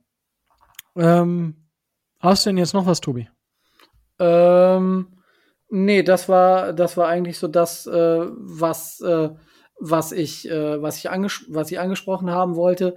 Vielleicht als, äh, als kleine Info ähm, für, ähm, für unsere Zuhörer, die das am Freitag hören. Wir haben jetzt Mittwochabend äh, kurz nach äh, kurz nach neun. Ähm, das Practice Squad ist noch äh, ist noch nicht so final fest, äh, wie man sich das gewünscht hätte. Deswegen wir haben zwar einige Namen äh, schon genannt und ich bin mit dem, was wir vom Practice Squad gehört haben, wer da Bestandteil ist, auch wirklich zufrieden. Ich bin auch zufrieden damit, dass es außer Matthew Perry keinen äh, keinen Spieler gibt, den wir im Practice Squad haben wollten, der jetzt von einer anderen Franchise äh, Mal Malcolm Perry meinst du? Ja, meine ich. Oh, sorry. Ähm, was habe ich gesagt? Matthew Perry? Ja. Oh, äh, ein netter Schauspieler, aber äh, naja, egal. Ähm, ja, das wollte ich noch angesprochen haben. Wir haben es immerhin geschafft, dass wir mit Reed Sinnett unseren dritten Quarterback äh, im Practice Squad untergebracht haben. Wir haben Garrett Dokes im Practice Squad. Wir haben Kirk Merritt im, im Practice Squad. Wir haben Kevin Munson im Practice Squad. Äh, wir haben angesprochen Jabal Sheard im pra Practice Squad. Wir haben Shaq Griffin im, äh, im Practice Squad. Also unser Practice Squad sieht echt verdammt gut aus. Und das zeigt nochmal, welche Tiefe wir äh, auch momentan im 53er Roster haben. Und ähm, da kann man über die so Saison hin, äh, über die Saison hindurch kann man da den ein oder anderen Spieler immer mal wieder ähm, hochziehen und sich auf, auf Gegner einstellen. Ähm, ich erwarte eigentlich, dass gerade ähm, solche Spieler wie Dokes und Merritt auch in unserer Saison noch eine Rolle spielen werden. Das denke ich tatsächlich auch. Und da gehen wir dann ja, schauen wir mal, wo was, wo die Reise hingeht, würde ich sagen. Und ja, wollen, wir dann jetzt mit dem äh, nach zwei, drei Stunden jetzt ähm, ja mal in das Hauptthema einsteigen? Ja, können das äh, können wir tun. Oh, wunderbar. Ähm, Tobi, willst du dann mit den äh, Bold Predictions anfangen oder willst du mit dem Schedule Predictions anfangen? Mm, ich würde ehrlich gesagt eher mit den Schedule Predictions anfangen, weil die, okay. äh, die Bold Predictions auf die Schedule Predictions ja so ein bisschen äh, aufbauen. Dann, Alles da, klar. Weil wenn die Leute hören, gegen wen wir spielen, ist auch klar, was bold ist und was weniger bold ist. okay. okay, also ich raster mal eben hier durch die Dolphins spielen in Woche 1 gegen die Patriots, dann Bills, Raiders, Colts, Bucks, Jaguars, Falcons, Bills, Texans, Ravens, Jets, Panthers, Giants, Jets wieder, Saints, Titans, Patriots. So, das waren erstmal im Schnellverlauf die Spiele. So, wir haben es auch die letzten Jahre gemacht, ähm, dass wir einfach die Spiele nacheinander durchgegangen sind und jeder so seinen Tipp aufgeschrieben hat. Ich werde mir das Ganze natürlich wieder fachmännisch notieren. In Woche 1 spielen wir gegen die New England Patriots mit Mac Jones an der Center. Micho. Ja, also dank Mac Jones sehe ich das Ganze relativ optimistisch. Ich glaube, dass wir nach langer Zeit mal wieder mit einem Auswärtssieg in Boston starten werden. Ähm, und zwar glaube ich aber ganz ehrlich, dass das Spiel unsere Defense gewinnen wird. Auch Tour wird seine Probleme haben, aber gegen Mac Jones wird unsere Secondary wahrscheinlich einen guten Start in die Saison kriegen und deswegen gewinnen wir das Spiel. Gut, ja, Tobi. Wir hatten gesagt, wir geben keine genauen äh, Punktetipps ab oder sowas. Nee, ne? nee, also wir haben einen, immer nur das, also ob wir gewinnen, nicht oder unentschieden. Okay. Tobi. Ja, ähm, ich wollte, ich wollte gerade groß, äh, groß aus, ausholen, äh, warum wir, ähm, warum wir das Spiel gewinnen. Mir ist aber zwischenzeitlich ein Name wieder eingefallen, den ich vergessen hatte, weil, um, um da schon mal so auf die, auf die Preview hinzuwirken, ähm, es ist sicher, Stefan Gilmore wird nicht spielen. Also der ist auf der äh, POP-Liste von, von den Patriots, setzt die ersten sechs Wochen äh, sicher aus. Genauso auch wie der großartige Quarterback Jared Stidham. Also ähm, das erhöht die Chancen von Tua und das erhöht die Chancen von ähm, das erhöht die Chancen der Miami Dolphins massiv. Ähm, übertrieben gesagt, wenn wir gegen den Rookie Quarterback im ersten Spiel nicht gewinnen, dann äh, sieht's übel aus. Das äh, denke ich auch. Also deswegen hat mich das auch sehr überrascht. Also ich denke, mit Cam Newton und einem laufenden Quarterback wären die Chancen durchaus größer gewesen. Jetzt bin ich gespannt, ob tatsächlich, also ich kann mir nicht vorstellen, dass die Patriots das gewinnen. Mensch, dann gehen wir hier im Gleichstand Schritt nach vorne. Tobi, Woche zwei gegen die Buffalo Bills. Äh, Heimspiel ähm, müssen wir gewinnen. Wenn, wenn die Saison er erfolgreich sein wird, müssen wir das gewinnen. Und ich denke, wir haben nicht die schlechtesten Chancen, gegen die Bills zu gewinnen. Es wird sehr schwer, aber ich bin optimistisch. Auch wenn David von der Bills Mafia mich dafür wahrscheinlich äh, fertig machen wird. Aber das soll er tun, solange die, äh, solange die Dolphins die Bills fertig machen. okay. Äh, damit 2-0. Micho. Ich gehe mit 1 und 1. Also ich glaube tatsächlich, dass wir dieses Spiel verlieren werden. Es wird viel von Josh Allen abhängen, ob er tatsächlich das äh, bestätigen kann, seine Leistung. Aber ich glaube, selbst mit einer mittelmäßigen Leistung, äh, wir sind ein Team, das sich noch finden muss. Ähm, mit einer mittelmäßigen Leistung könnten die Bills uns einfach schlagen, also einer mittelmäßigen Leistung von Josh Allen könnten die Bills uns schlagen, einfach aus dem Grund, weil der Supporting Cast von ihm hervorragend passt. Die können eine mittelmäßige Leistung ausgleichen. Deswegen sehe ich für uns da, sehe es sehr schwer, sehe uns aber deutlich im Nachteil. Natürlich sind wir niemals chancenlos, das muss man jetzt bei jedem Spiel sagen, aber das ist der Grund, warum ich hier tatsächlich mit den Bills gehen muss und sage 1 und 1. Ja, ich bin auch bei den Bills. Ich glaube einfach, dass wir, ich, ich sehe noch nicht, dass wir gegen einen laufenden Quarterback wirklich äh, mit allen Wassern gewaschen, gewaschen sind. Also das ist tatsächlich einfach ein Problem, was ich sehe. Und durch die Luft, ja, kann halt immer noch was passieren. Ich meine, wir haben im letzten Spiel bei den Bills gesehen, was passieren kann. Es könnte so ein bisschen ein Revenge-Game sein, das wünsche ich mir. Ich glaube es einfach, aber nicht. So, und dann sind wir in der nächsten Woche gegen die Las Vegas Raiders geht es. Und mh, hm, ist ein toughes Spiel, aber ich sehe bei den Raiders keinen klaren Plan. Ja, muss ich aber sagen, ich sehe bei denen im, im Roster-Management und überhaupt kein klar, keine klare Linie. Was machen sie, was wollen die? Und dementsprechend gehe ich hier mit einem Sieg der Miami Dolphins. Ähm, Tobi, siehst du auch einen Sieg der Dolphins oder siehst du einen Sieg der Raiders? Ich kann es nicht begründen. Es äh, mag am, an dem Tag, an dem 26. September liegen. Ich habe irgendwie ein schlechtes Gefühl. Ich weiß es nicht. Aber ich, äh, mir, mir schwant da Böses. Okay, das heißt kein, kein drei Touchdown-Game von Tour, sondern nur zwei und aber dafür drei Touchdowns von Miles Gaskin. ja, nee, leider. Also ich weiß, ich weiß, kann dir auch gar nicht erklären, warum. Ob Darren Waller jetzt Eric Rowe auseinander nimmt oder so, aber da, da sehe ich die erste Niederlage, ehrlich gesagt. Ich weiß auch nicht warum. Okay. Micho, dein Tipp gegen die Raiders? Ja, wird auf jeden Fall kein Selbstläufer. Ich glaube, dass die Raiders immer wieder unterschätzt werden, genau wie Derek Carr durchaus ein Quarterback ist, der unterschätzt werden kann.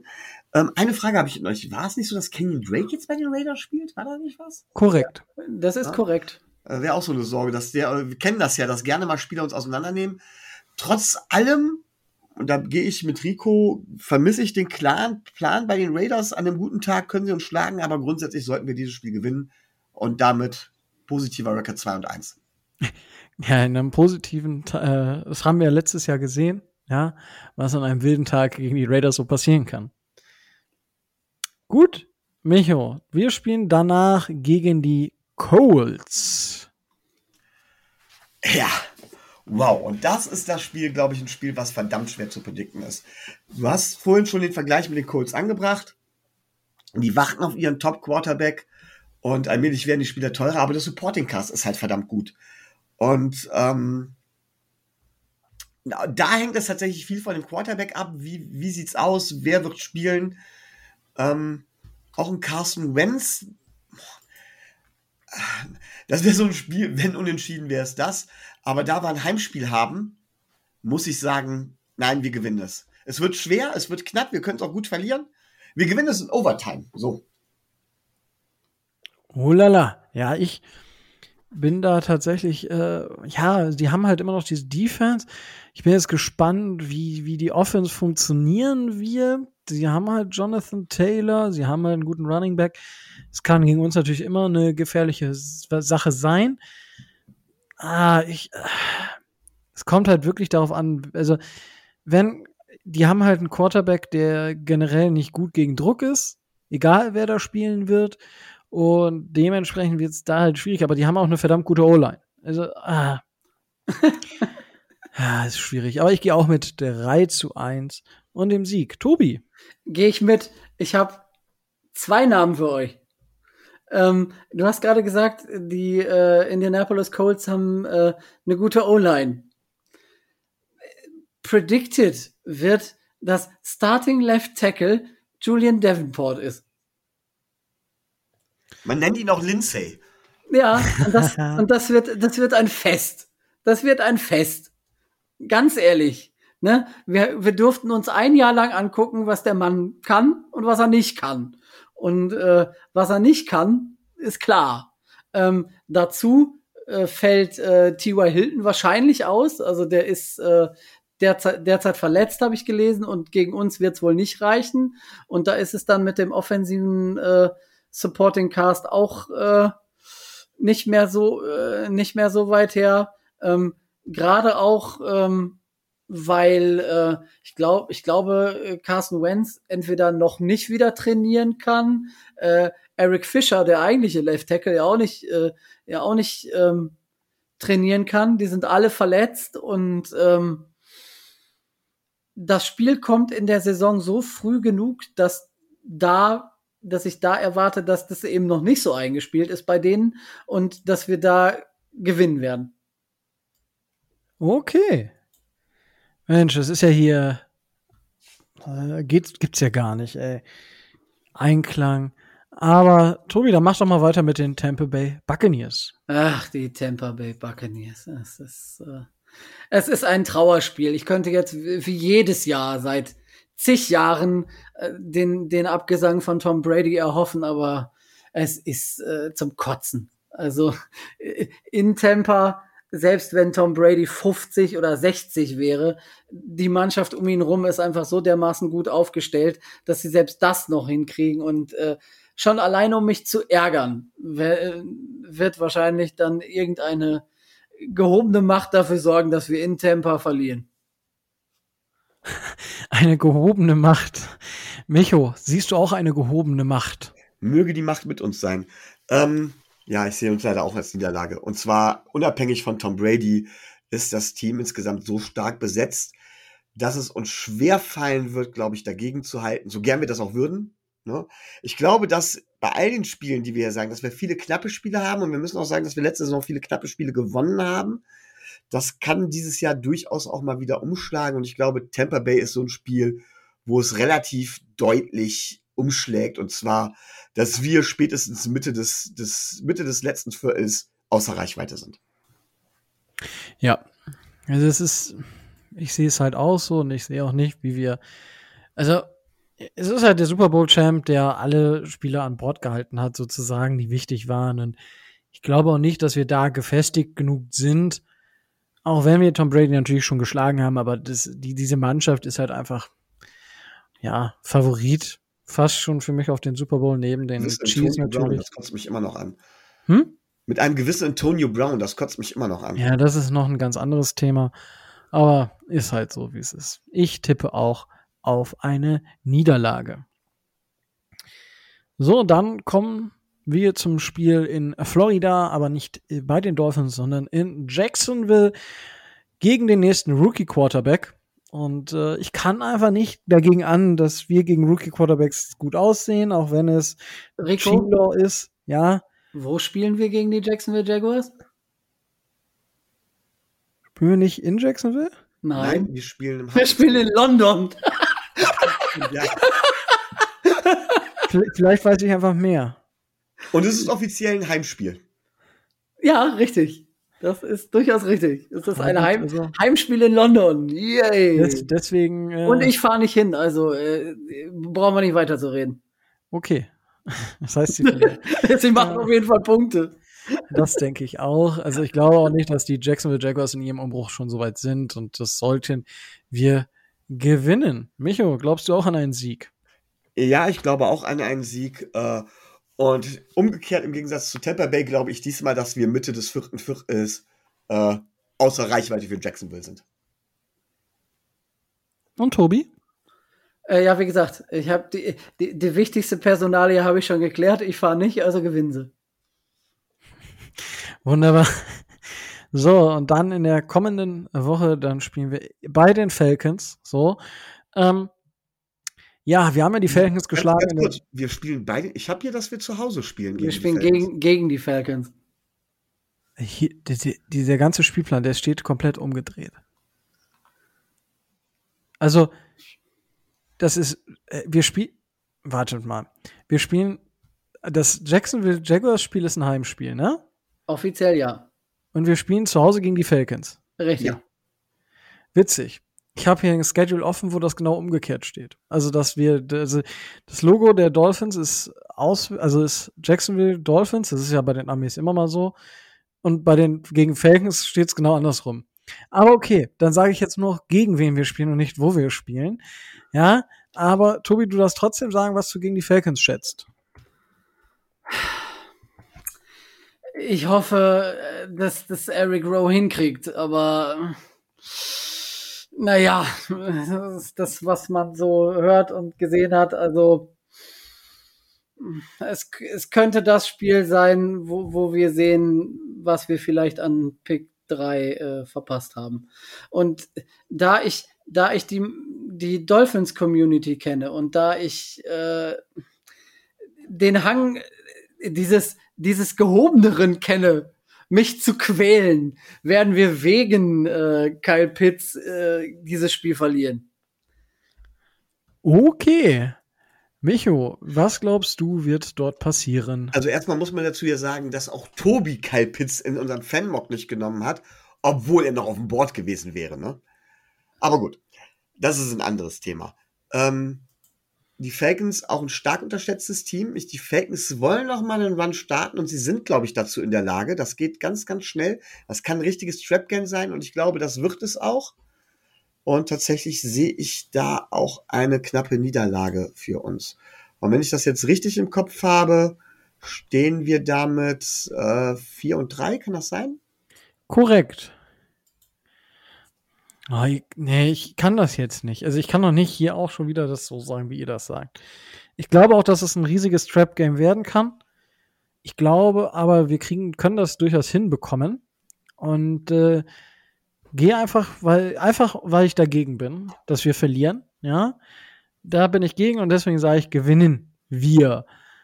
Und dann haben wir in der daraufkommenden Woche ein äh, Treffen mit den Bills, also das zweite Spiel in der Woche äh, in der Saison.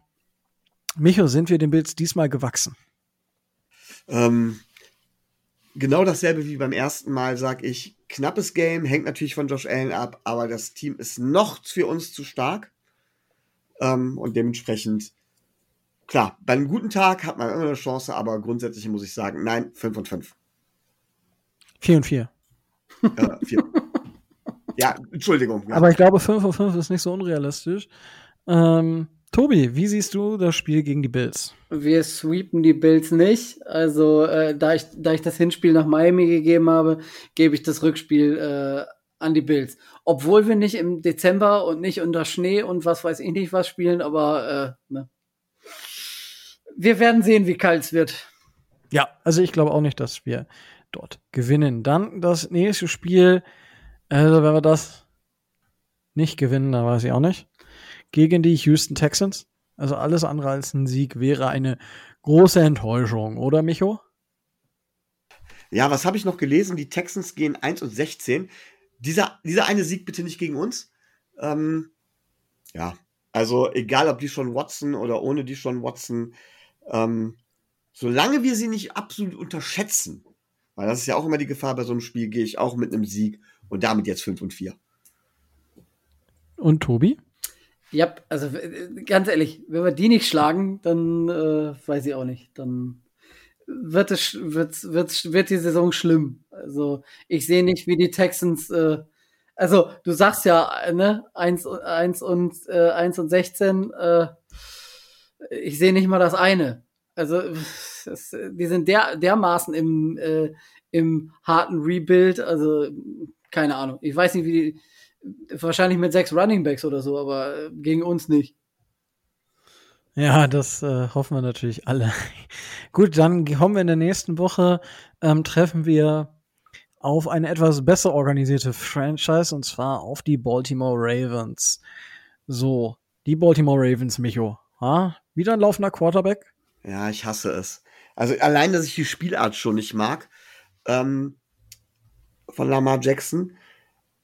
Ich gehe, ich gehe zwar mit den Ravens diesmal, aber ich muss auch ganz klar sagen, ähm, die äh, Ravens haben ja gerade auch Verletzungsprobleme, gerade im, Backfield, meine ich, ähm, beziehungsweise auch im Receiver. Legt das Spiel, sage ich nach wie vor, in Lamar Jacksons Hände macht die Running Lanes zu, zwing ihn zu werfen, ihn uns mit seinem Arm zu schlagen. Er kann dann für 200 oder 250 Yards werfen.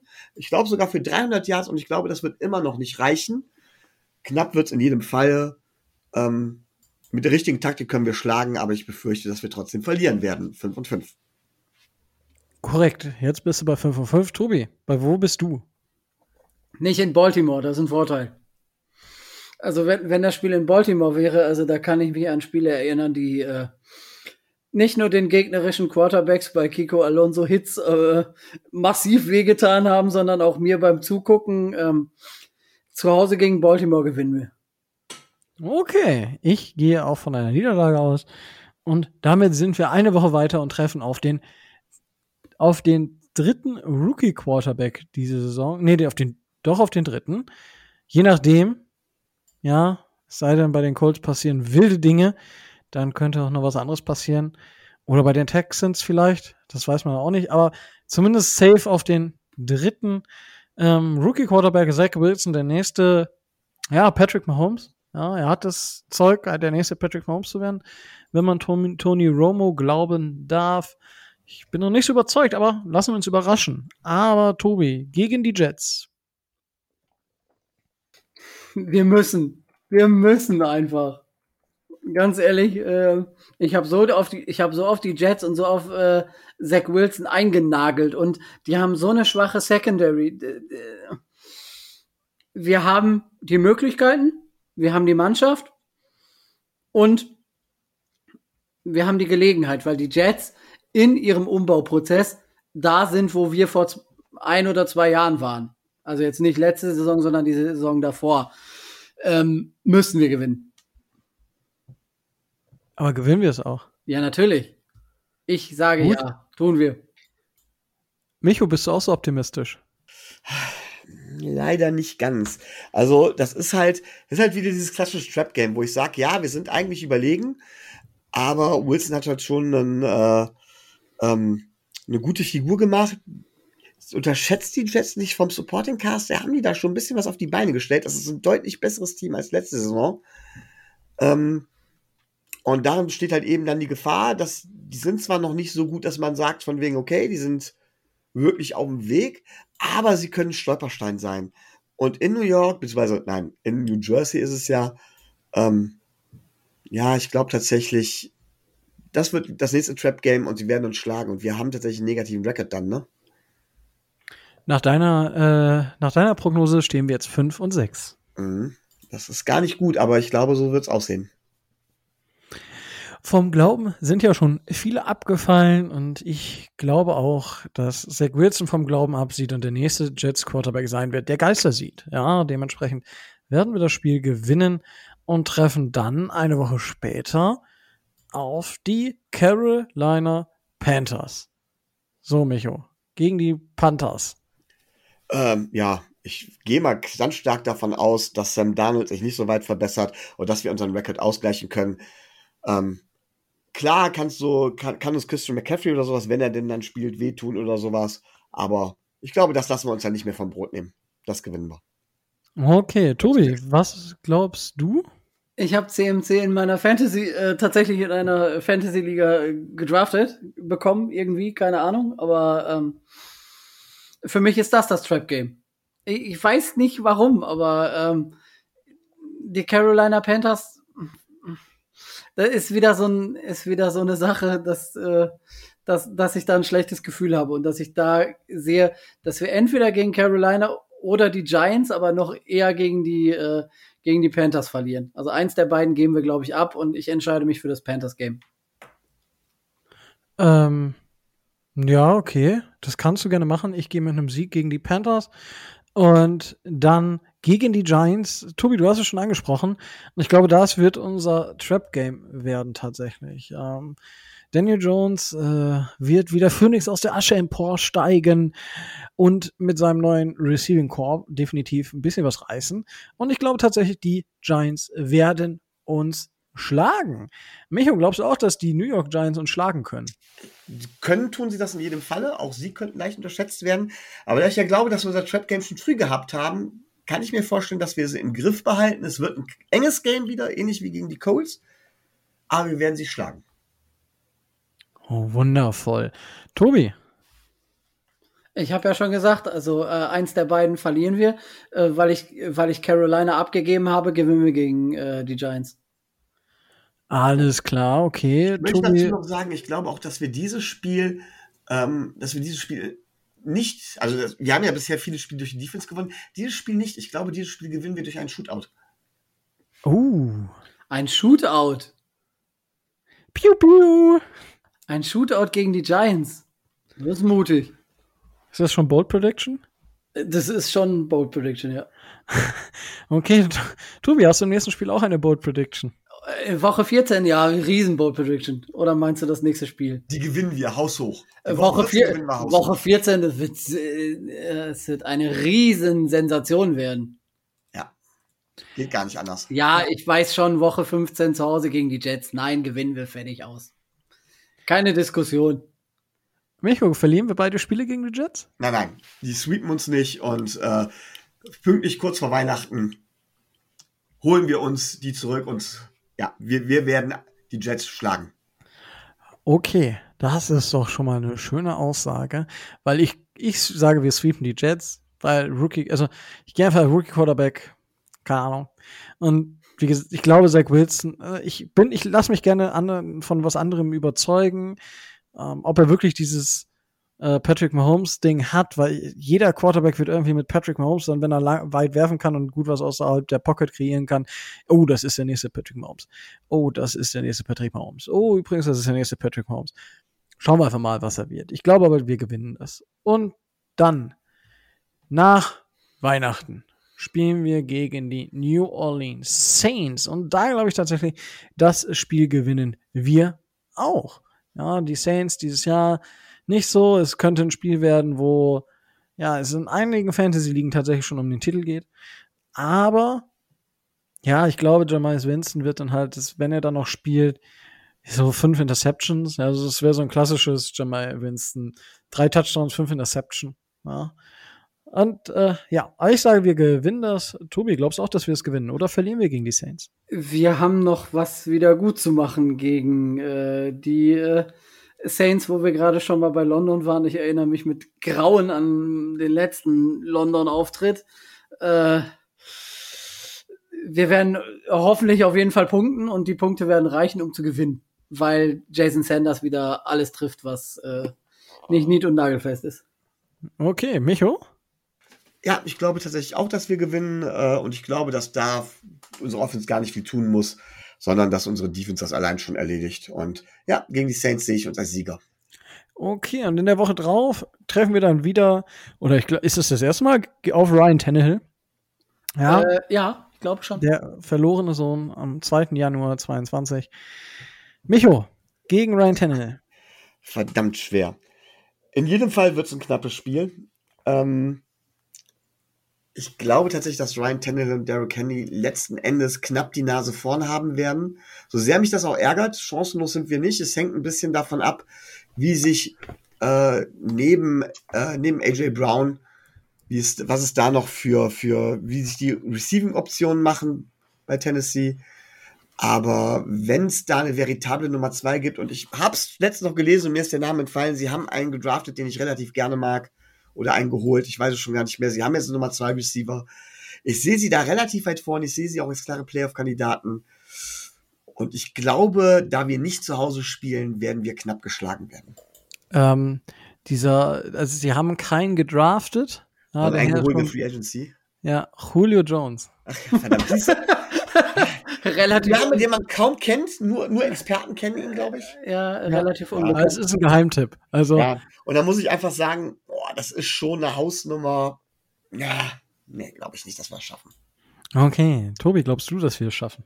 äh, Ryan Tannehill wird uns sowas von vernichten. Äh, das, das, das, ist ein, das, ist ein das ist ein klassisches Spiel, was, was, man, was man im Kopf hat, wenn man an, äh, äh, wenn man an Jarvis Landry denkt, wenn man an alle Ex-Dolphins-Spieler denkt, die gerade gegen die Dolphins noch einmal so richtig aufdrehen. Und da sehe ich das genau das, dass Ryan Tannehill zeigt, was er kann, dass der riesen Brast hat, dass er der gesamten Dolphins-Community richtig einen von Koffer gibt. Also ich will nicht von Blowout reden, aber ich erwarte Schlimmstes. Okay. Beruhig dich.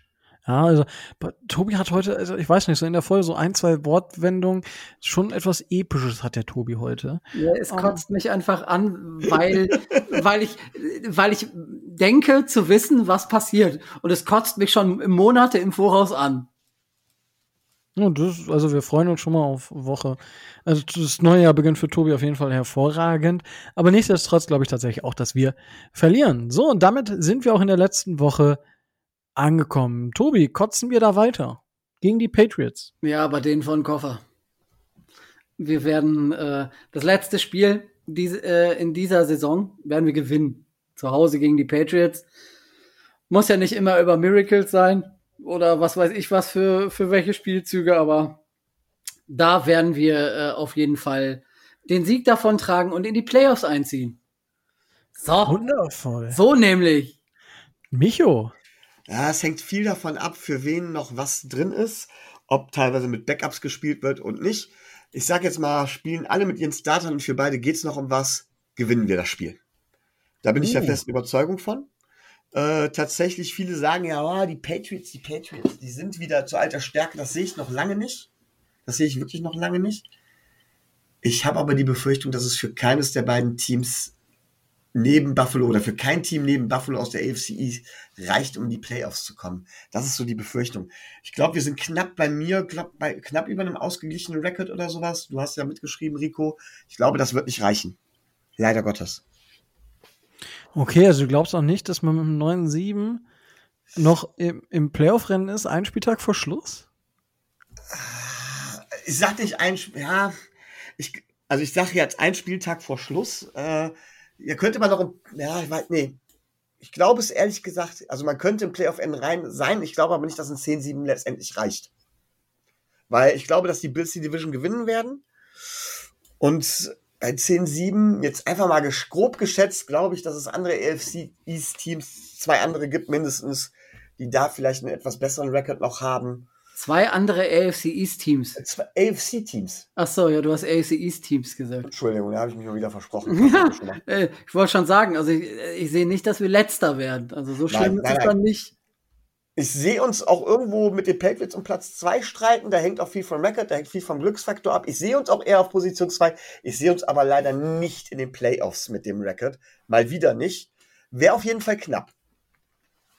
Aber wie hast du jetzt das letzte Spiel getippt? Äh, für uns.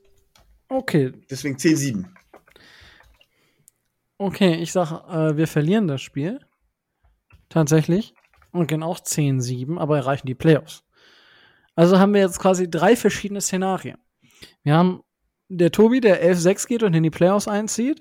Wir haben den Micho, der 10-7 geht und nicht in die Playoffs einzieht. Und wir haben mich, der sagt 10-7 und Playoffs. Ha? So, ich lege den Zettel wieder hier hin. Da gammelt der im Dunkeln schön ein Jahr vor sich hin. Oder ein halbes, bis die Saison vorbei ist. Ähm, und dann werden wir sehen, wer am Ende recht hat. Ich glaube tatsächlich, 10-6 letzte Saison hat zwar nicht gereicht, aber 10-7 diese Saison wird reichen. Ich glaube tatsächlich, dass ich recht habe. Ach wirklich, ich glaube, dass ich recht habe. Ja, Äh, ja äh, äh, äh. ne? War ja klar. Aber. Ja? Ganz ehrlich, ist mir völlig egal, ob du recht hast oder ob ich recht habe. Solange die Dolphins in die Playoffs kommen, können sie meinetwegen auch drei Spiele gewinnen. Ich weiß, es ist unrealistisch, aber es ist ein bisschen überspitzt ausgedrückt.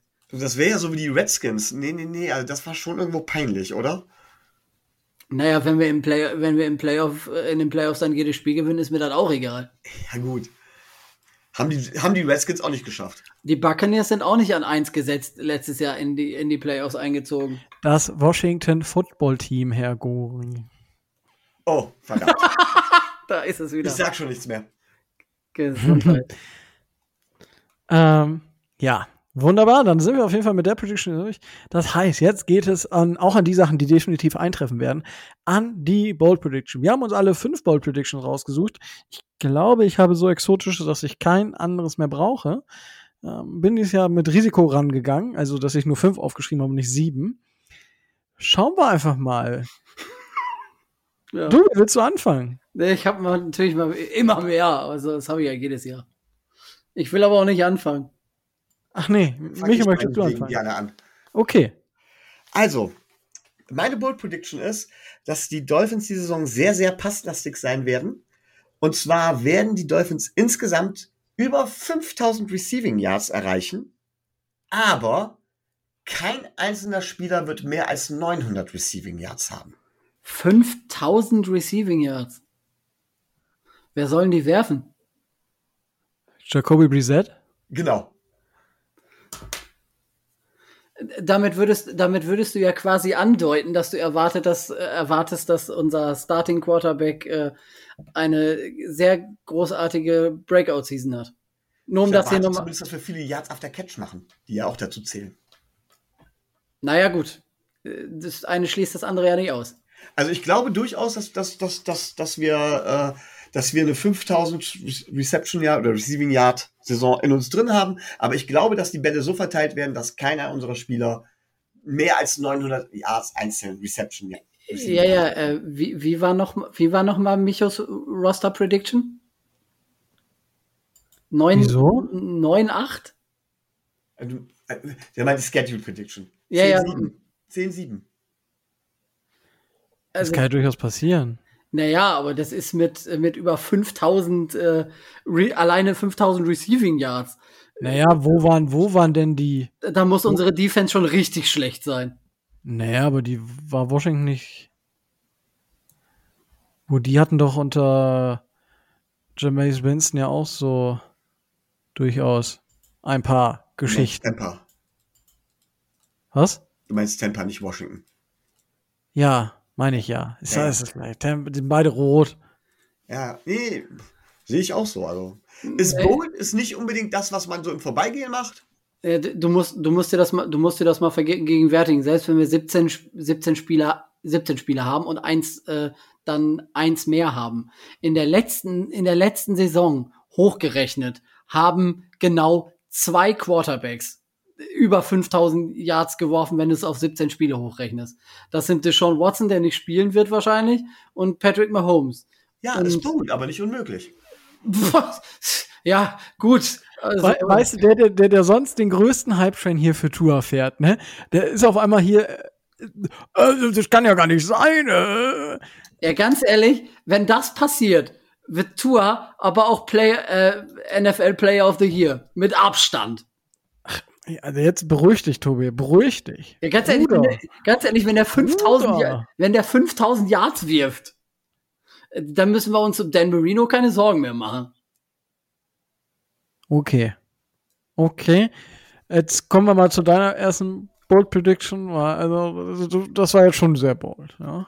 Äh, Das war, äh, war sehr bold. Also meine Prediction ist auch bold, aber die hat nichts mit 5000 Yards, sondern eher mit Jalen Waddle zu tun. Weil den Hype Train, den fahre ich richtig. Und das wird auch so, äh, das wird auch so bleiben. Ähm, ich sage, Jalen Waddle wird, Tua ist ja zweit, ist ja, ist ja im zweiten Jahr, der kann ja kein Rookie mehr werden. Äh, Rookie of the Year. Ähm, erzielt mindestens sieben Touchdowns und einen Receiving Touchdown. Also, äh, Quatsch, einen Return Touchdown. Entweder Punt Return oder Kick Return. Okay. Hat er drauf, kriegt er hin und bei 5000 Yards locker. Okay, das ist eine Ansage. Ja, kann man so machen. So, ich guck gerade, mit welcher ich dann anfange. Ihr seid jetzt beide Offense gegangen, glaube ich auch Offense. Ja, ich bleib, ich bleib zwar noch nicht bei meiner Kombi, aber ich gehe mit unserem Running Back. Ja, Miles Gaskin. Und ich glaube tatsächlich, dass Miles Gaskin am Ende der Saison ein Top 7 Fantasy Football Running Back ist. Ja? Also nach PPR. Also das muss man auch sagen, PPR. Also einer der besten sieben, also unter den besten sieben äh, Running Backs, die gepunktet haben. Erklärst du vielleicht mal nochmal PPR für die nicht Points per Reception. Das heißt, der Spieler bekommt einen Punkt, wenn er einen Ball fängt, egal wo er den fängt, ja. Gibt ja auch sogenannte Screen-Pässe, ja, das heißt, da, ja, je nachdem, so fünf Yards hinter der Line of Scrimmage oder, ja, sagen wir fünf Yards, ähm, wenn er da natürlich getackelt worden, werden würde, würde er dann immer noch einen halben Punkt kriegen, weil er einen Punkt für die Reception bekommt, aber minus 0,5 Punkte eben für die minus 5 Yards. Also PPR oder PPR heißt nichts anderes als Punkt pro äh, Reception. Ja. Das kurz dazu. Das ist tatsächlich meine erste Bold Prediction. Tobi, willst du dann mit der zweiten Bold Prediction von dir anfangen? Ich äh, werde dann mit der zweiten Bold Prediction weitermachen, die sich mit unserer O-Line äh, äh, beschäftigt. Äh, ich äh, bolde einfach mal, dass sie unter 40 Sex zulassen. Okay. Das Also heißt, letztes Jahr? Wie viel wir letztes Jahr hatten? Also es sind zweieinhalb pro Spiel. Wir hatten letztes Jahr, glaube ich, ein paar mehr, äh, ein paar mehr. Ich bin mir da jetzt nicht so ganz. Äh, Okay. Ja, ich habe mir das erstmal notiert. Wenn das kein, wenn das, ich, ich habe so ein Gefühl, dass das nicht so bold ist, aber ich lasse es erstmal stehen. Ja? Hast Glück gehabt. Micho, was ist deine zweite Bold Prediction? Ganz kurz. Äh, letztes Jahr waren es 34 Mal, die wir gesackt worden sind, wenn ich das richtig im Kopf habe. Oder richtig lese hier. waren das nur 34? Kam mir, also es kommt mir aufgrund der, äh, kommt mir irgendwie mehr vor. Ja, es sind auch nur 34. Dann sage ich unter 30, so, fertig. also, bietet noch wer weniger, ja, dann. Ich sag dann unter 30. Ich hatte, ich hatte im Gefühl, dass es letztes Jahr mehr waren. Gut, aber Micho, du darfst. Ja, ich gehe dann, wechsel dann mal auf die Defense-Seite. Und ähm, ich sage, dass Jalen Phillips eine bessere Leistung gemessen an Quarterback Pressure, Sex und so weiter bringen wird als die Bosa-Brüder oder Aaron Donald oder JJ Watt in ihrem Rookie-Jahr. Er wird also, wenn man die Rookie-Jahrs all dieser Top-Pass-Rusher nimmt, wird er da die beste Rookie-Saison hingelegt haben. Er Das wird, ist meine Bold Prediction. okay. Ergänzungsfrage. Ja. Wird er damit nicht automatisch Rookie of the Year? Also Defensive Rookie of the Year? Ja, aber das war mir nicht bold genug, weil da ist er meiner Meinung nach eh einer der Favoriten mit für, wenn er denn gesund bleibt. So nämlich. Das ist mein Boy hier. Das passt doch alles hinten und vorne nicht. Der, der sonst immer so positiv ist, ne? Der rastet jetzt bei den Bold Predictions komplett aus. Was ist denn los mit dir, Tobi? Ja, ja, ganz ehrlich, wenn das alles so eintritt, was Micho sagt, äh, Jalen Phillips wird Defensive Rookie of the Year, Tua wirft für 5000 Yards und dann verpassen wir die Playoffs? Wie soll das gehen? Jetzt eine ist ja eine Bold Prediction, das andere ist eine re real realistische Roster Predict. naja, äh, aber du hast Micho gerade gehört, ähm, Jalen Phillips ist ja sowieso im, äh, im äh, Rennen um den Rookie of the Year. Ja, aber das ist er ja auch. Also auch nach Vegas. Ja, nat natürlich, aber äh, wie gesagt, wenn die Offense dann so gut ist, dann muss die Defense ja richtig schlecht sein. Ja, gut, machen wir. Ich glaube, ich habe Bold Predictions da nicht richtig verstanden. Ich, ich weiß auch nicht. Also, Tobi, also wenn alles zutrifft, dann wären wir auch letztes Jahr wahrscheinlich Super Bowl-Sieger geworden. Nein, das nicht. Nein, nein, mm, Nein. gar nicht. Mm. Es kommt die Aber Bold. Prediction. Ich wette, äh, ich, ich, ich predikte, dass alle, alle meine, meine Bold Predictions zutreffen und wir nicht Super Bowl-Sieger werden. Äh, ich denke, ich habe recht. Zitat. Ja, gut, lass, la, äh, lassen wir das jetzt einfach mal. Dann mache ich nämlich mit meiner zweiten. Und zwar, ich habe mir auch, ich habe tatsächlich zwei Defensive, die sich mit Rookies beschäftigen. Mit JP, das mache ich später. Ich gehe auf unseren anderen Rookie, Jevin Holland. Gut, dann habe ich eine weniger. Warum? Weil ich den auch habe. Jetzt ist die Frage, was du hast. Ja, ja, komm, sieh zu. Also ich habe vier oder mehr Interceptions. ja, ich hatte fünf oder mehr. Sehr gut, Tobi. Gut, dass ich, gut, dass ich das vor dir gesagt habe. Ja. Äh, Wundervoll. Ja, gut, habe ich dann äh, schon mal abgehakt. Ähm, ich mache dann einfach weiter. Gut, dann gehe ich jetzt mit der anderen Bold Prediction. Ich hatte auch so überlegt, okay, ja, so nur den Rookie, ähm, ja, weiß ich nicht. Ich habe ja noch einen anderen Spieler, den ich in der Defense recht mag, ne? Einer oder anderen kennt ihn vielleicht schon. Adrian Franke und Christoph Krüger ist weniger. Aber Andrew van Ginkel, ja. Wer ist das? Und was? Wer ist das? Das ist ein Spieler, den hatten wir mal geholt im Draft und der ist einfach, den kriegen wir nicht los. Äh, du, der, hat, der hat so einen unkündbaren Vertrag unterschrieben. Und dementsprechend müssen wir den, den ziehen wir einfach durch. ja, Ja. dann ziehen wir durch. Ja. Und der zieht auch richtig durch, weil er und Jalen Phillips zusammen haben 20 oder mehr Sex. Ja. Das ist einfach, ich glaube, durch das Scheme und dadurch, dass wir halt da das auch so frei bekommen, haben die beiden wirklich die Möglichkeit. Ich hatte über Jerome Baker nachgedacht, aber nein. Jalen Phillips und Andrew van Ginkel 20 oder mehr Sex. Das freut, Tobi, das freut mich sehr. Da schließt nämlich meine nächste Bold Prediction an, die besonders dich freuen wird, Rico. Die musste ich einfach aufschreiben, weil unser bester Linebacker nach PFF-Rating in der nächsten Saison wird tä, tä, tä, tä, wer werden? Andrew van Ginkel halt, ne? Nein, natürlich nicht. Elandon Roberts. Nach PFF-Rating. Nach PFF-Rating, unser bester, äh, unser bester Linebacker in der nächsten Saison wird äh, Landon Roberts werden. Und ich weiß, ich habe recht. Aber du hattest ja schon gesagt, dass unser Linebacker-Korb sehr dünn besetzt ist. Das finde ich gut. Micho, Ja, ich fange dann mal mit einer etwas anderen Bold Prediction an. Und zwar, auch das finde ich jetzt relativ bold, glaube ich, dass Xavier Howard alle 17 Spiele macht, aber maximal vier Interceptions fängt. okay.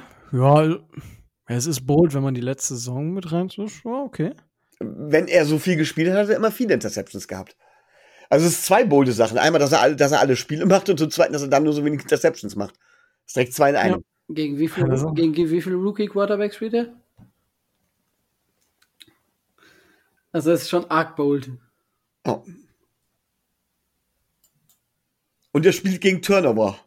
Sam, ne? Ja, zweimal gegen Mac Jones, zweimal gegen Zach Wilson, gegen Turnover Sam, gegen Carson Wentz. Oh. Das wird äh, sportlich und gegen das, was Houston da aufstellt. Okay, ja. Dann schauen wir einfach. Also, ja, ich bin, ich bin gespannt. Also, das da, glaube ich noch nicht dran. Aber schauen wir mal. Gut, Tobi, willst du dann mit deiner vierten einfach weitermachen? Nicht, dass ich dir wieder was klaue. Ja, ja, ein paar habe ich, äh, paar habe ich tatsächlich noch. Ähm, äh, zwei, die eher weniger mit dem Spiel zu tun haben, die werde ich mal vorlesen, weil äh, die werdet ihr sicherlich nicht haben. Ähm, Bold Prediction ist, Preston Williams spielt seine erste Saison zu Ende. Das heißt, er ist, er ist am Saisonende mal nicht verletzt. Okay, wow, okay. Äh, ich sehe schon, wir achten sehr auf den Gesundheitsstatus unserer Spieler. Ja, ja, ja. Also Preston Williams wird äh, das ein oder andere Spiel machen und er wird äh, fit bleiben und wird äh, die Saison zu Ende spielen. Oh, ist doch auch mal eine, eine schöne Sache. Ich habe jetzt ähm, noch eine Raster Prediction, die auch nicht so positiv ist. Erstens, Tour wird unter den Top 5 Quarterback sein bei Time to Throw, also Zeit bis zum Wurf. Aber gleichzeitig werden wir unter den Top 5 Teams, also unter den schlechten, ja, unter den Team, fünf Teams sein, die am meisten Quarterback Pressures zugelassen haben. Ja, also Tour wird am fünf schnellsten, sag ich mal, und wir sind unter den Top 5, was Quarterback Pressures zulassen angeht. Ja, ich vertraue unserer O-Line auch noch nicht so. Ja, dementsprechend ist das ein bisschen konträr zu Tobis, aber schauen wir mal. Micho, deine Nummer vier. Ja, ähm, meine Nummer vier betrifft wieder die Offense. Ähm, und ich glaube, dass ein Spieler die Scoring-Liste, was Touchdowns angeht, äh, bei uns deutlich anführen wird. Und zwar mit mehr als drei Touchdowns vor allen anderen. Und da setze ich auf Albert Wilson. Das heißt, Albert Wilson führt die Touchdown-Liste an bei uns mit, mit drei Touchdowns Vorsprung, Vorsprung vor dem zweiten Spieler. Okay, das ist schon mal eine Ansage. Ja, ja, weiß ich nicht. Das ist gut. Tobi, dann mach du deine letzte, oder hast du jetzt keine mehr? Äh, doch, ich habe äh, sogar noch zwei, aber äh, die eine Football-bedingte werde ich, äh, werde ich hinten anstellen, sondern die, die nur eher ähm, indirekt was damit zu tun haben. Nämlich, Tua wird alle 17 Spiele starten, aber Jacoby Brissett wird zwei davon gewinnen. Ich rechne okay. fest, ich rechne fest mit der, mit dieser Relief-Pitcher-Geschichte. Dass Flores das auch dieses Jahr durchzieht. Puh. Das ist äh, eine Hausnummer. Vor allem der, der sich am meisten beschwert auf Twitter über diese Diskussion, ne? Ja, richtig. Das ist ja Bold Prediction, ne? Okay. So, äh, dann komme ich mit meiner letzten Bold Prediction. Die ist auch wild, weil sie überhaupt nicht für mich passt. Ja. Ähm, und ich fand es witzig, weil Toby Alan Roberts mit ins Spiel gebracht hat. Und ich, ich muss ja mit Alan Roberts klarkommen. Ich, ich, es gibt ja keine andere Möglichkeit. Dementsprechend versuche ich mich jetzt ein bisschen so auf den Hype Alan Roberts zu freuen. Ja. Der Typ ist gesund, jetzt geht's richtig ab. Und deswegen wird Len Roberts 15 Tackle for Loss haben. In der kommenden Saison bei den Miami Dolphins. So, und das ist jetzt, also jetzt, ich werfe ihm sozusagen, ich reiche ihm meine Hand, ja, dass er jetzt wirklich, jetzt, ich setze auf ihn. Jetzt darf er mich nicht noch mehr enttäuschen, als das er letzte Saison schon getan hat. Ja, also Len Roberts, 15 oder mehr Tackles for Loss. Und damit sind wir bei Michos letzter Bold Prediction. Ja, also, ähm, ich predikte, dass ähm, Malcolm Brown, was Yards per Touchdown angeht, also die benötigten Yards pro Touchdown, dass er dort besser abschneidet als Jordan Howard letzte Saison. Wow. Oh. Bold, ich weiß. Aber das ist so, das ist so ziemlich das Boldeste, was ich jetzt noch raushauen konnte. Ja, vor allem, wenn er jetzt 21 Jahre Touchdown-Lauf macht, dann geht das gar nicht mehr. Dann muss er negativ Yards in die Endzone zurückfallen. So ungefähr. Ich glaube halt, dass er tatsächlich nur für Goal-Line-Situationen gebraucht wird. Und dass er, dass, dass er da vielleicht sogar dann effektiver ist als Jordan Howard, dass man sonst tatsächlich mit Savan Ahmed und Miles Gaskin geht und dass Michael Brown wirklich nur quasi, da wir auch Gokes nicht mehr haben, Dokes nicht mehr haben, dass er da quasi diese Fullback-Rolle für den letzten Jahr den Hammer quasi übernimmt. So eine Art LeGarrette Blunt. Ich wollte gerade fragen, ob du die Prediction aufgestellt hast, bevor oder nachdem wir Dokes gecuttet haben, aber das hat sich jetzt erübrigt. Okay. Schauen wir einfach mal. Ja, gut. Tobi, willst du noch über deine letzte Bold ja, Prediction sprechen? Ja, ich, äh, ich habe noch eine, äh, noch eine Bold Predictions, äh, Prediction, die gar nicht, gar nicht so bold ist, weil, ähm, weil der Spieler, um den es geht, äh, im letzten Jahr in zehn Spielen schon, ich glaube, knapp 1000 Scrimmage Yards gemacht hat. Ähm, es geht natürlich um äh, Miles Gaskin, den Liebling aller Fantasy äh, äh, Fantasy-Spieler und äh, der absolute Liebling auch von, von Detti, von der Footballerei. Ähm, der wird nächstes Jahr mindestens 1800 Scrimmage Yards machen. Mindestens. Uh. Ja, warum nicht, ne? Also ich gehe davon aus, dass er unser Starting Running Back ist. Seine Stärke im Passspiel ist bekannt und soll er mit Tua mal ein paar, äh, paar 60 Yard Screen Screenpässe machen. Wo er einen Screenpass kriegt und dann 60 Yards durchläuft. Soll er mal machen. Trau ihm zu. Ah, schauen wir einfach mal. Aber ja, es ist auf jeden Fall, warum nicht, ne? Warum nicht? Aber gut, dann würde ich sagen, gibt's noch was, worüber wir sprechen müssen oder sprechen wollen? Tobi. Äh, äh, nee, heute nicht übers Himmeln oder sowas. Ich habe nichts mehr, was, was keinen interessiert. Von daher können wir dicht machen für heute. Alles klar. Irgendwas Boulevardeskes oder so. Ja, Boulevardesk haben wir, äh, haben wir generell viel. Über die, über die herzzerreißenden Roster-Cuts der, der Deutschen habe ich ja mich schon, mich schon ausgelassen. Also mit äh, EQ Sam Brown, dass er jetzt nur noch im Practice Squad ist und das alles traurig und alles blöd und äh, doof ist. Äh, pff, das ja. haben wir, glaube ich, aber nicht in der Aufnahme drin gehabt.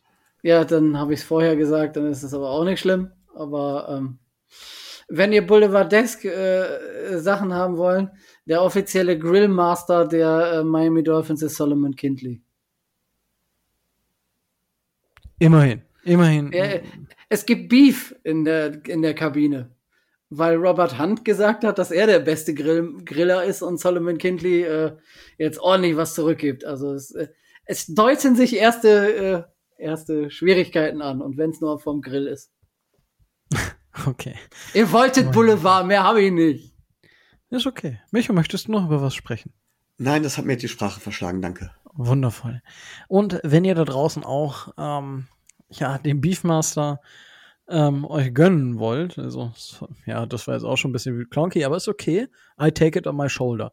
Ähm, wenn ihr euch kein Beef kaufen wollt, sondern Cappuccino, dann tut das. Aber ihr könnt auch ab 2,50 Euro im Monat uns über Patreon unterstützen. Das, also es fängt schon ab 2,50 Euro an. 2,50 Euro ist quasi ein halber großer Cappuccino und den, der reicht aber für den ganzen Monat. Wir würden uns sehr darauf freuen. Ähm, ja, die Fantasy Football Liga ähm, des Dolphins Drives geht jetzt dann auch öffentlich. Ja, also den Link werde ich dann, der ist wahrscheinlich schon raus, wenn ihr das hier hört. Ähm, da wird vermutlich in der Facebook-Gruppe oder tatsächlich bei Twitter, ich werde mir das nochmal überlegen, beziehungsweise ihr werdet das Ergebnis dieser Überlegung sehen. Ihr könnt uns aber sonst auch unterstützen auf sämtlichen Kanälen, wo es Podcasts gibt. Abonniert uns da einfach, hört uns auf jeder Plattform. Es hört sich auf manchen Plattformen einfach dann noch besser an. Ja, dementsprechend muss man den Dolphins Drive halt auch verschiedenen Plattformen hören. Abonniert uns auf YouTube. Gebt uns einen Daumen hoch. Das würde uns sehr freuen. Das war unsere Bold Prediction. Ihr könnt uns euch äh, eure Bold Prediction auch gerne zukommen lassen. Was denkt ihr? Waren wir zu bold oder glaubt ihr, dass was anderes Verrücktes passieren wird? Lasst es uns einfach wissen. Ja, ich meine, die klassische Bold Prediction ist natürlich, dass die nächste Perfect Season kommt. Dieses Jahr. Und das wird ja auch so sein. Ähm, freut euch auf eine Perfect Season. Wir sind fast in der Regular Season, Leute. Es wird geil, es wird wundervoll. Und damit bleibt mir jetzt auch nichts anderes mehr zu sagen als stay tuned and fins up.